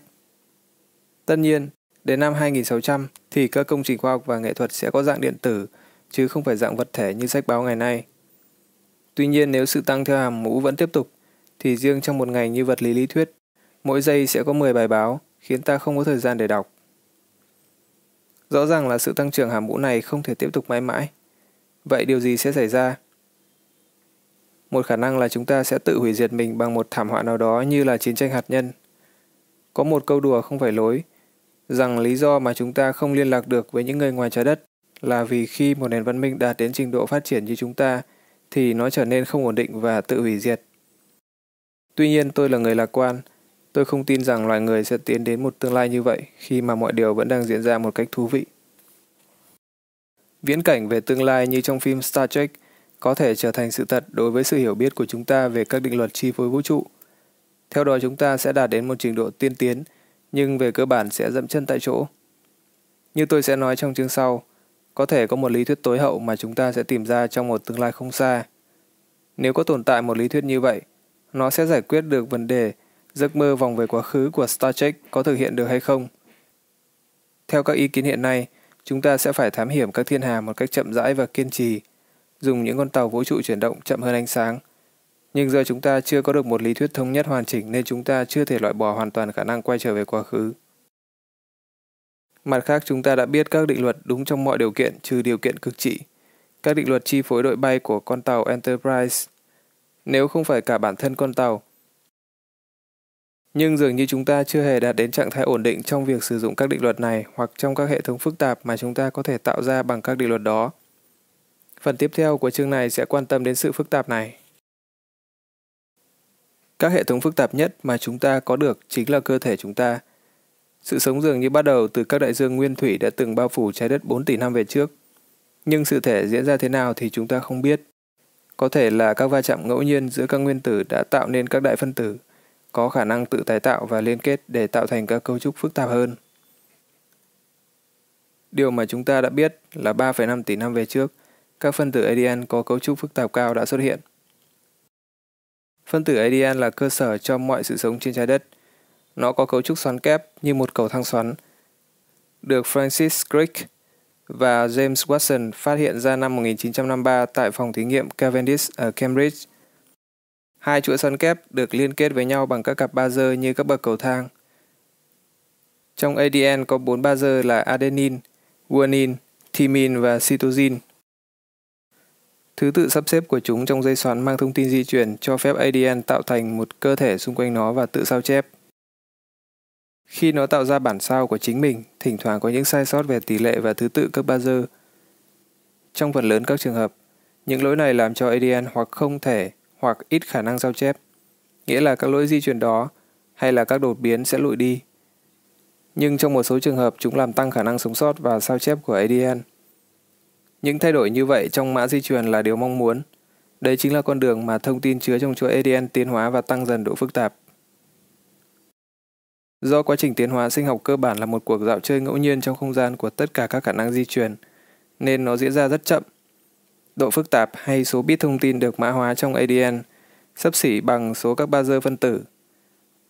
Trong vòng 2 tỷ năm đầu tiên, hoặc gần như vậy, tốc độ tăng độ phức tạp chắc vào cỡ một bit thông tin trong 100 năm. Tốc độ tăng độ phức tạp dần tăng lên khoảng 1 bit trên một năm trong vòng vài triệu năm qua. Nhưng sau đó vào khoảng 6 đến 8 nghìn năm trước, một sự tiến triển mới đã diễn ra. Chúng ta đã phát triển ngôn ngữ viết. Điều này có nghĩa là thông tin có thể truyền từ thế hệ này sang thế hệ khác mà không cần phải chờ đợi quá trình rất chậm chạp của các đột biến ngẫu nhiên và chọn lọc tự nhiên để mã hóa thông tin đó trong ADN. Độ phức tạp tăng lên vô cùng lớn. Một cuốn tiểu thuyết bìa mềm cũng chỉ chứa được một lượng thông tin bằng sự khác nhau giữa ADN của hắc tinh tinh và người – một cuốn bách khoa toàn thư 30 tập mới có thể mô tả toàn bộ chuỗi ADN của con người. Điều quan trọng hơn là thông tin trong những cuốn sách đó có thể được cập nhật nhanh chóng. Hiện tại tốc độ cập nhật ADN của người thông qua tiến hóa sinh học là khoảng 1 bit một năm. Nhưng có tới 200.000 cuốn sách mới được xuất bản mỗi năm, một tốc độ phát triển vượt quá 1 triệu bit trên giây. Tất nhiên phần lớn số thông tin này là rác thải, nhưng chỉ cần một bit trong số 1 triệu bit có ích, thì như vậy vẫn nhanh hơn hàng trăm nghìn lần so với quá trình tiến hóa sinh học. Sự truyền thông tin bằng các phương tiện bên ngoài phi sinh học này đã dẫn loài người đến chỗ thống trị thế giới và mật độ dân số tăng theo hàm mũ. Nhưng giờ đây chúng ta vừa bắt đầu một kỷ nguyên mới với khả năng làm tăng độ phức tạp của các bản ghi bên trong chúng ta, ADN, mà không cần phải chờ đợi quá trình tiến hóa sinh học quá chậm chạp. Không có sự thay đổi đáng kể về ADN của loài người trong 10.000 năm qua, nhưng có thể chúng ta sẽ có khả năng thiết kế lại toàn bộ chuỗi phân tử đó trong 1.000 năm tới. Tất nhiên nhiều người cho rằng nên cấm thực hiện kỹ thuật di truyền trên người, nhưng không chắc ta có thể ngăn chặn được việc đó. Kỹ thuật di truyền trên động thực vật sẽ được phép vì mục đích kinh tế và chắc chắn có người muốn thử làm việc đó trên người. Trừ phi chúng ta có một trật tự thế giới chuyên chế, ở một nơi nào đó sẽ có một người nào đó tìm cách chế tạo ra những con người hoàn thiện. Rõ ràng rằng việc tạo ra những con người ưu việt sẽ gây ra những vấn đề lớn về chính trị và xã hội đối với những người không được hoàn thiện – Tôi không có ý định biện hộ cho kỹ thuật di chuyển trên người như một sự phát triển đáng mong muốn. Nhưng tôi chỉ muốn nói rằng việc đó có khả năng sẽ xảy ra, dù ta có muốn hay không. Đó là lý do khiến tôi không tin vào khoa học viễn tưởng như phim Star Trek. Trong đó những con người trong tương lai 400 năm về sau thực chất vẫn giống như chúng ta hiện nay. Tôi cho rằng loài người và ADN của họ sẽ tăng độ phức tạp một cách nhanh chóng. Nên thừa nhận rằng điều đó rất có khả năng xảy ra và suy nghĩ xem ta sẽ xử trí như thế nào. Bằng cách nào đó, loài người cần hoàn thiện các năng lực trí tuệ và thể chất nếu phải đối phó với một thế giới xung quanh ngày càng phức tạp và phải đáp ứng những thách thức mới như du hành vũ trụ. Con người cũng cần tăng độ phức tạp của bản thân mình nếu muốn giữ cho các hệ sinh học luôn đi trước các hệ điện tử. Hiện nay các máy tính có ưu thế về tốc độ, nhưng chưa cho thấy dấu hiệu nào về trí thông minh. Điều này không đáng ngạc nhiên vì máy tính của chúng ta ngày nay còn kém phức tạp hơn bộ não của con run đất, một loài sinh vật không nổi tiếng gì về năng lực trí tuệ. Các máy tính tuân theo định luật mua. Tốc độ và độ phức tạp của chúng cứ 18 tháng lại tăng gấp đôi. Đó là sự phát triển theo hàm mũ mà rõ ràng là không thể tiếp tục mãi mãi. Tuy nhiên, sự phát triển đó có thể tiếp diễn cho đến khi máy tính có độ phức tạp tương tự như bộ não con người. Có người cho rằng dù thế nào chăng nữa máy tính không bao giờ tỏ ra thực sự thông minh. Nhưng tôi cho rằng, nếu các phân tử hóa học rất phức tạp có thể hoạt động trong não người khiến cho họ thông minh, thì cũng như vậy các mạch điện tử phức tạp có thể làm cho máy tính hoạt động một cách thông minh. Nếu chúng thông minh, có lẽ chúng sẽ có khả năng thiết kế ra những máy tính thậm chí có độ phức tạp hơn và thông minh hơn. Độ phức tạp của các cấu trúc sinh học và điện tử sẽ tăng lên mãi hay sẽ có một giới hạn tự nhiên? Về mặt sinh học, giới hạn thông minh của loài người cho đến bây giờ vẫn được quyết định bởi kích thước bộ não có thể chui lọt lòng mẹ. Nhìn ba đứa trẻ nhà tôi sinh ra, tôi biết phải khó khăn như thế nào chiếc đầu nhỏ xíu mới nhô ra được. Nhưng trong khoảng 100 năm nữa, tôi cho rằng chúng ta có thể sinh sản những đứa trẻ bên ngoài cơ thể con người. Vậy thì giới hạn này sẽ bị phá bỏ. Tuy nhiên cuối cùng thì việc tăng kích thước của bộ não người bằng kỹ thuật di truyền cũng sẽ vấp phải vấn đề là các chất hóa học truyền thông tin chịu trách nhiệm về hoạt động tinh thần của chúng ta, chuyển động tương đối chậm. Nghĩa là việc tăng hơn nữa độ phức tạp của bộ não sẽ phải bù lại bằng sự giảm tốc độ. Chúng ta có thể nhanh trí hoặc rất thông minh, nhưng không thể cả hai. Tôi vẫn nghĩ rằng chúng ta có thể trở nên thông minh hơn nhiều so với những người trong Star Trek, mặc dù điều đó không phải là dễ dàng. Các mạch điện tử cũng gặp phải vấn đề giữa độ phức tạp và tốc độ như bộ não người. Tuy nhiên trong trường hợp này, các tín hiệu là điện chứ không phải là hóa học và chuyển động với tốc độ ánh sáng cao hơn nhiều. Tuy nhiên, tốc độ cũng trở thành một giới hạn thực sự trong việc thiết kế máy tính nhanh hơn. Ta có thể cải thiện tình hình bằng cách thu nhỏ các mạch hơn nữa, nhưng cuối cùng vẫn còn một giới hạn quy định bởi bản chất nguyên tử của vật chất. Dù sao chăng nữa, ta vẫn có cách giải quyết trước khi gặp phải các rào chắn đó. Một cách khác để các mạch điện tử có thể tăng độ phức tạp mà vẫn duy trì được tốc độ là sao chép bộ não người. Bộ não người không chỉ gồm một bộ xử lý trung tâm duy nhất, thực hiện các lệnh theo cách nối tiếp mà nó có hàng triệu bộ xử lý làm việc cùng lúc. Phương thức xử lý đồng loạt song song cũng sẽ là tương lai của trí thông minh điện tử. Giả sử rằng chúng ta không tự hủy diệt trong trăm năm tới, rất có khả năng là chúng ta sẽ vươn ra khắp các hành tinh trong hệ mặt trời và sau đó tới các ngôi sao lân cận. Nhưng sẽ không giống như trong phim Star Trek hay Babylon 5, với một dạng sinh vật gần giống loài người trên hầu hết các hệ sao. Loài người mới chỉ có hình dạng như hiện nay khoảng 2 triệu năm trong khoảng 15 tỷ năm kể từ sau Big Bang. Cho dù sự sống có phát triển trên các hệ sao khác, thì khả năng bắt gặp nó ở giai đoạn có thể nhận là giống như người cũng rất nhỏ. Một dạng sống xa lạ nào mà ta gặp được đều ở mức độ nguyên thủy hơn ta rất nhiều, hoặc tiến triển hơn ta rất nhiều. Nếu sự sống đó tiến triển hơn ta thì tại sao nó không xâm nhập khắp giải ngân hà và ghé thăm trái đất? Nếu những người ngoài hành tinh đã từng tới đây thì điều đó hẳn là hiển nhiên, giống như trong phim Ngày độc lập hơn là trong phim Giờ phía đông. Vậy làm sao giải thích được sự thể là không có vị khách ngoài trái đất nào đến thăm chúng ta? Có thể có một giống loài tiến bộ ở một nơi xa xôi nào đó, biết đến sự tồn tại của chúng ta, mà vẫn bỏ mặc ta gánh chịu thân phận nguyên thủy của mình. Tuy nhiên chắc họ không ý tứ như vậy, đối với một dạng sống thấp hơn. Có ai trong phần lớn chúng ta băn khoăn là mình đã xéo nát dưới chân bao nhiêu con sâu, con kiến? Một cách giải thích hợp lý hơn là khả năng sự sống phát triển trên các hành tinh khác là rất thấp – hoặc nếu có thì khả năng sự sống đó có trí thông minh lại càng thấp. Vì chúng ta tự nhận mình là thông minh, mặc dù có lẽ không có nhiều căn cứ cho lắm, nên ta thường có khuynh hướng cho rằng trí thông minh là hệ quả tất yếu của sự tiến hóa. Tuy vậy ta có thể nghi ngờ điều đó. Ta chưa biết rõ trí thông minh có nhiều giá trị đối với khả năng sống sót hay không. Các vi khuẩn vẫn sống như thường mà không cần đến trí thông minh, và chúng sẽ tồn tại lâu hơn ta nếu cái gọi là sự thông minh của ta khiến ta tự hủy diệt trong một cuộc chiến tranh hạt nhân. Do đó, khi thám hiểm thiên hà, chúng ta có thể tìm ra sự sống sơ khai, nhưng khó có thể tìm được những sinh vật giống như chúng ta. Tương lai của khoa học không giống như bức tranh thể hiện trong phim Star Trek. Một vũ trụ đông dân gồm những chủng loại sinh vật hình người có trình độ khoa học và công nghệ tiên tiến, nhưng tĩnh tại về bản chất. Thay vào đó, tôi cho rằng chúng ta vẫn chỉ có một mình, nhưng sẽ nhanh chóng phát triển về độ phức tạp sinh học và điện tử. Tuy nhiên, trong 100 năm tới, điều này cũng chưa diễn ra, đó là tất cả những gì ta có thể dự báo một cách đáng tin cậy. Nhưng vào cuối thiên niên kỷ tới, nếu chúng ta vẫn tồn tại đến thời điểm đó, thì sẽ có sự khác biệt cơ bản so với phim Star Trek.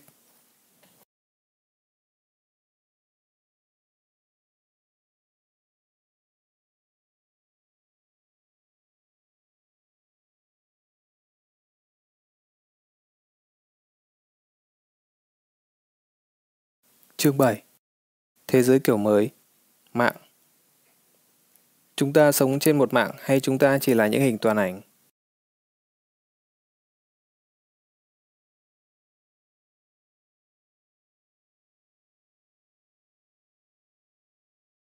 Hành trình khám phá của chúng ta sẽ diễn ra như thế nào trong tương lai? Chúng ta sẽ thành công trong việc tìm kiếm một lý thuyết thống nhất hoàn chỉnh, chi phối vũ trụ và mọi thứ chưa trong đó hay không? Thực ra như đã nói ở chương 2, chúng ta có thể đã có một lý thuyết về mọi thứ TOE, gọi là lý thuyết M. Lý thuyết này không có cách biểu đạt duy nhất. Ít ra là như chúng ta đã biết. Thay vào đó, chúng ta đã tìm ra một loạt các lý thuyết khác nhau mà dường như tất cả là những biểu hiện gần đúng của một lý thuyết cơ bản trong những giới hạn khác nhau. Như lý thuyết hấp dẫn của Newton là một sự gần đúng của lý thuyết tương đối tổng quát của Einstein trong giới hạn trường hấp dẫn là yếu. Lý thuyết em giống như một trò chơi chắp hình. Dễ nhất là chọn và xếp các mảnh ở mép hình là giới hạn của lý thuyết em, nơi mà mọi đại lượng đều nhỏ. Giờ đây ta có một khái niệm rõ ràng về các mép này, nhưng vẫn còn một khoảng trống ở tâm của trò chấp hình lý thuyết em, mà chúng ta không biết những gì đang diễn ra tại đó. Thực ra chúng ta không thể tuyên bố là đã tìm ra TOE, chừng nào ta chưa lấp được chỗ trống đó. Trung tâm của lý thuyết em là gì? Ta sẽ phát hiện ra những con rồng hay một cái gì khác, cũng kỳ lạ không kém, như trên những tấm bản đồ của các vùng đất chưa được khám phá. Kinh nghiệm của chúng ta trong quá khứ gợi ý rằng ta có khả năng tìm ra những hiện tượng bất ngờ mỗi khi ta mở rộng các quan sát đến những cấp độ nhỏ hơn nữa.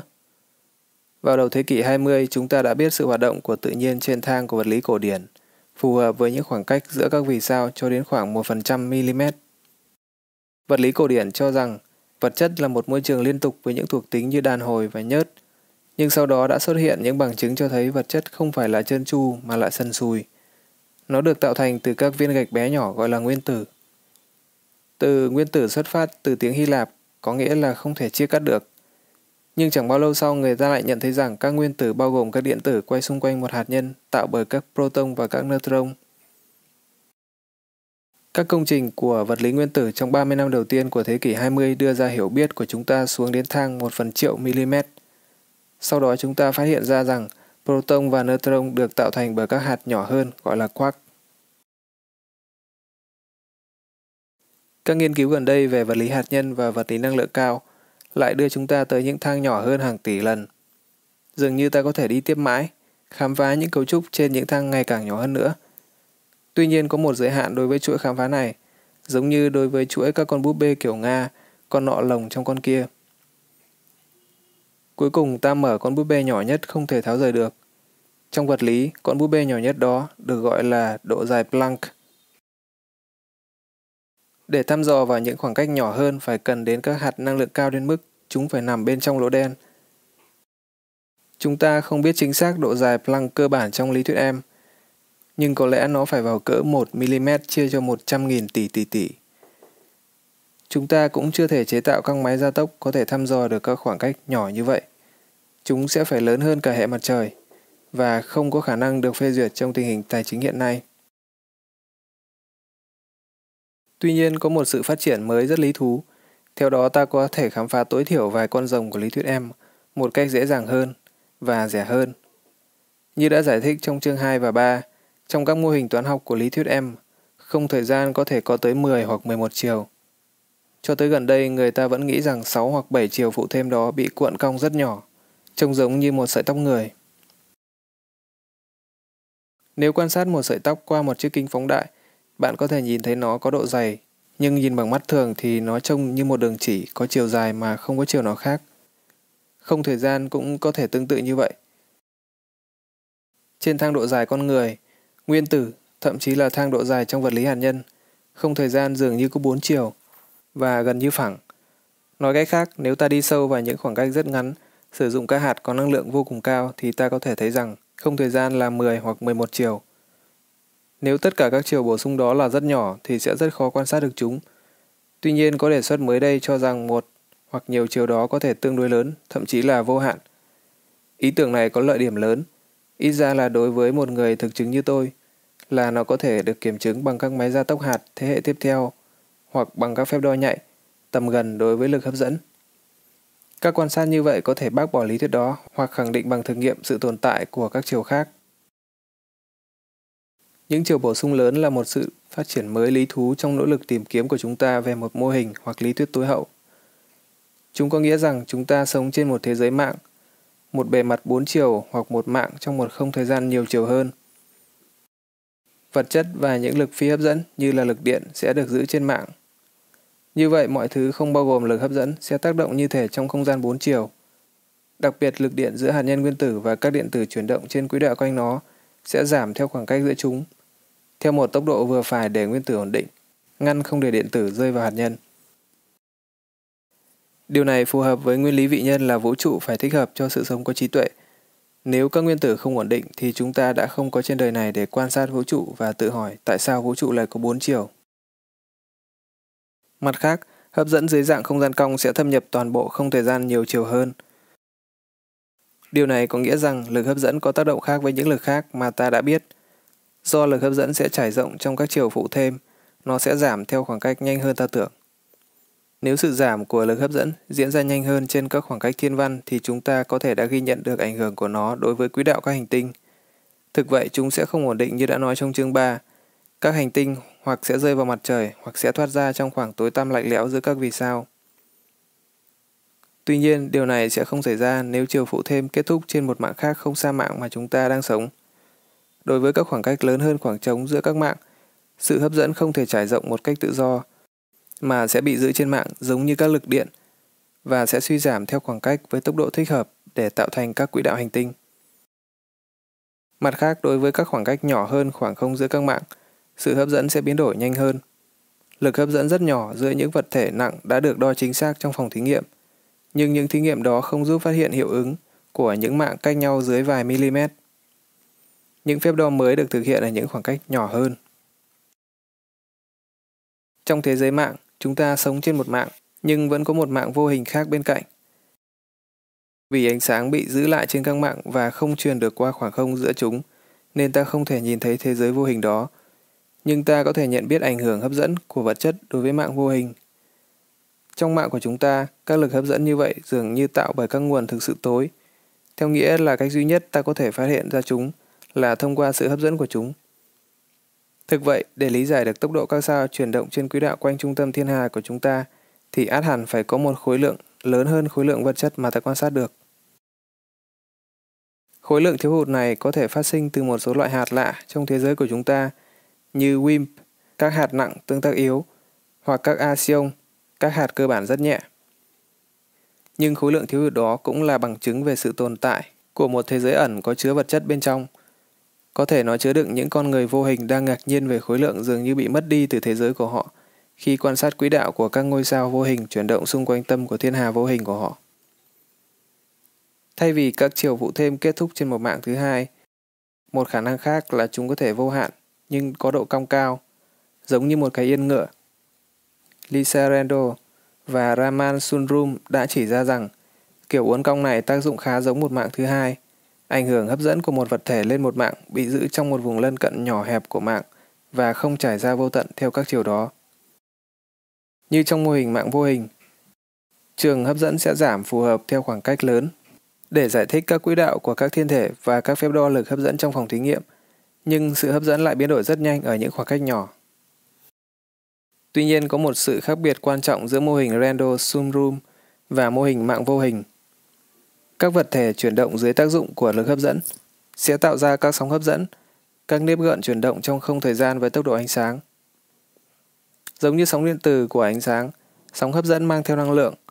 Một sự tiên đoán đã được kiểm chứng bằng những quan sát cặp sao đôi PSA 1913 cộng 16. Nếu chúng ta quả thực sống trên một mạng trong một không thời gian có các chiều phụ thêm, sóng hấp dẫn tạo bởi chuyển động của các vật thể trên mạng sẽ lan truyền theo các chiều khác – nếu như có một mạng vô hình thứ hai, sóng hấp dẫn sẽ phản xạ trở lại và bị chặn lại giữa hai mạng. Mặt khác, nếu chỉ có một mạng đơn lẻ và các chiều phụ thêm kéo dài mãi mãi, như trong mô hình Randall Sunroom, các sóng hấp dẫn sẽ có thể thoát ly hoàn toàn và mang theo năng lượng từ thế giới mạng của chúng ta. Điều này dường như vi phạm một nguyên lý cơ bản của vật lý, định luật bảo toàn năng lượng. Tổng năng lượng là không đổi. Tuy nhiên sự vi phạm đó chỉ là do tầm nhìn của chúng ta về những gì đang xảy ra bị hạn chế trong mạng. Một thiên thần nào đó có khả năng nhìn thấy chiều phụ thêm sẽ biết rằng tổng năng lượng là không đổi trong mạng, nhưng phân bố rộng ra hơn. Các sóng hấp dẫn tạo bởi hai sao quay quanh nhau sẽ có bước sóng lớn hơn nhiều so với bán kính cong của hình yên ngựa trong các chiều phụ thêm. Điều này có nghĩa rằng chúng sẽ có xu hướng bị giữ trong vùng lân cận nhỏ hẹp của mạng, giống như lực hấp dẫn, và sẽ không lan truyền nhiều theo các chiều đó. Mặt khác, các sóng hấp dẫn có bước sóng ngắn hơn so với độ uốn cong của các chiều phụ thêm, sẽ dễ dàng thoát khỏi vùng lân cận của mạng.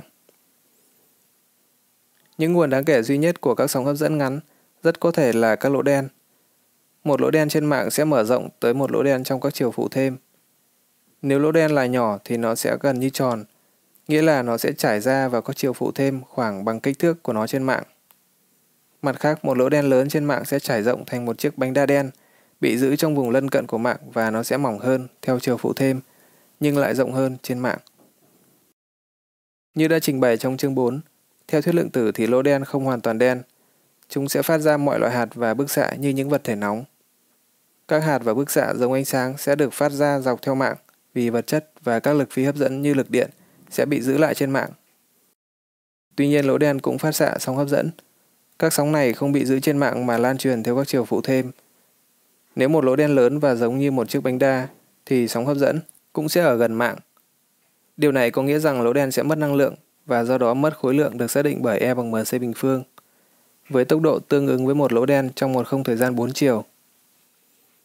Do đó lỗ đen sẽ dần dần bay hơi và co rút kích thước đến khi nhỏ hơn bán kính cong của hình yên ngựa trong các chiều phụ thêm. Tại điểm này, sóng hấp dẫn phát xạ từ lỗ đen sẽ bắt đầu thoát ly tự do vào các chiều phụ thêm. Đối với một người nào đó trên mạng, lỗ đen hoặc sao đen theo cách gọi của Michel, xem chương 4, dường như phát ra bức xạ tối, bức xạ không thể quan sát trực tiếp trên mạng, nhưng sự tồn tại của nó có thể suy ra từ việc lỗ đen bị mất khối lượng. Điều đó có nghĩa rằng sự bùng nổ bức xạ cuối cùng từ sự bốc hơi của lỗ đen tỏ ra yếu hơn cường độ thực sự của nó. Đó có thể là lý do tại sao ta không quan sát được những vụ bùng nổ bức xạ gamma có thể quy cho những lỗ đen đang tắt dần. Mặc dù có một cách giải thích khác, nôm na là cho đến nay không có nhiều lỗ đen với khối lượng đủ nhỏ để bốc hơi trong độ tuổi của vũ trụ. Bức xạ của thế giới mạng phát sinh từ sự dao động lượng tử của các hạt trên mạng và ngoài mạng. Nhưng bản thân các mạng cũng như mọi thứ khác trong vũ trụ đều chịu những dao động lượng tử. Những dao động đó có thể làm cho các mạng xuất hiện hoặc biến mất một cách tự phát. Sự tạo thành do dao động lượng tử của một mạng gần giống như sự tạo thành bong bóng hơi nước trong nước đang sôi. Nước lỏng bao gồm hàng tỷ tỷ phân tử H2O kết lại với nhau, theo cặp giữa những phân tử gần nhau nhất. Khi nhiệt độ của nước tăng lên, các phân tử chuyển động nhanh hơn và va đập vào nhau. Trong trường hợp đó, sự va chạm giữa các phân tử sẽ làm cho chúng có vận tốc cao đến mức một số trong chúng thoát khỏi liên kết và tạo thành các bong bóng hơi nhỏ bao quanh bể nước. Các bong bóng hơi này sẽ dần lớn lên hoặc co nhỏ lại một cách ngẫu nhiên do kết hợp thêm các phân tử nước từ thể lỏng hoặc ngược lại. Phần lớn các bong bóng nhỏ sẽ tan lại thành nước, nhưng một số ít sẽ tăng lên đến một kích thước tới hạn. Tới kích thước này, các bong bóng hầu như chắc chắn sẽ tiếp tục tăng kích thước. Đó chính là những bong bóng phồng to mà ta quan sát được khi nước sôi. Các diễn biến trong thế giới mạng cũng tương tự như vậy. Nguyên lý bất định sẽ cho phép những thế giới mạng xuất hiện từ hư vô thành bong bóng có bề mặt là mạng và bên trong là không gian nhiều chiều hơn. Những bong bóng rất nhỏ sẽ có xu hướng suy sụp về hư vô, nhưng một bong bóng lớn lên bằng các dao động lượng tử vượt quá kích thước tới hạn sẽ tiếp tục tăng trưởng. Con người như chúng ta chẳng hạn, sống trên mạng, bề mặt của bong bóng sẽ cho rằng vũ trụ đang giãn nở. Điều đó cũng giống như là vẽ các thiên hà lên một quả bóng bay và thổi phồng nó lên. Các thiên hà sẽ chuyển động ra xa nhau, nhưng không một thiên hà nào được nhận ra là tâm điểm của sự giãn nở. Hy vọng rằng không có kẻ nào có mũi kim vũ trụ chọc thùng quả bóng. Theo mô hình không biên nêu trong chương 3, sự tạo thành tự phát của thế giới mạng sẽ có một lịch sử trong thời gian ảo, giống như một vỏ hạt rẻ. Nghĩa là hình cầu 4 chiều, giống như bề mặt của trái đất, nhưng có thêm hai chiều nữa. Điều khác nhau quan trọng là vỏ hạt rẻ mô tả trong chương 3 về cơ bản là rỗng, Hình cầu 4 chiều không phải là biên của bất cứ thứ gì, và 6 hoặc 7 chiều khác của không thời gian mà lý thuyết em tiên đoán sẽ bị cuộn nhỏ hơn vỏ hạt rẻ.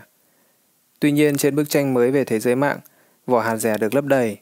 Lịch sử trong thời gian ảo của mạng trên đó chúng ta sinh sống là một hình cầu 4 chiều tạo thành biên của một bong bóng 5 chiều, với 6 hoặc 7 chiều còn lại cuộn rất nhỏ. Lịch sử của mạng trong thời gian ảo sẽ xác định lịch sử của nó trong thời gian thực.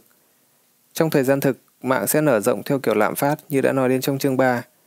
Một vỏ hạt rẻ tròn nhẵn sẽ là lịch sử có khả năng xảy ra nhất của bong bóng trong thời gian ảo. Tuy nhiên, nó sẽ tương ứng với một mạng mở rộng ra mãi theo kiểu lạm phát trong thời gian thực. Các thiên hà sẽ không hình thành trên một mạng như vậy và do đó sự sống có trí tuệ sẽ không phát triển. Mặt khác, các lịch sử thời gian ảo không hoàn toàn tròn nhẵn sẽ có xác suất thấp hơn ít nhiều, nhưng có thể tương ứng với các diễn biến trong thời gian thực theo đó mỗi mạng lúc đầu sẽ giãn nở theo kiểu lạm phát, sau đó bắt đầu chậm dần lại. Trong quá trình giãn nở chậm dần này, các thiên hà có thể được hình thành và sự sống có trí tuệ có thể phát triển. Như vậy, theo nguyên lý vị nhân mô tả trong chương 3, đó chỉ là một vỏ hạt rẻ có ít lông tơ mà các sinh vật có trí tuệ sẽ quan sát được và tự hỏi tại sao nguồn gốc vũ trụ lại không hoàn toàn nhẫn nhụi. Khi mạng giãn nở, thể tích của không gian nhiều chiều hơn sẽ tăng. Cuối cùng sẽ có một bong bóng khổng lồ bao quanh bởi một mạng mà chúng ta đang sống. Nhưng có thật sự chúng ta đang sống trên một mạng? Theo ý tưởng toàn ảnh mô tả trong chương 2, thông tin về những gì xảy ra trong một vùng nào đó của không thời gian có thể được mã hóa trên biên của chính nó.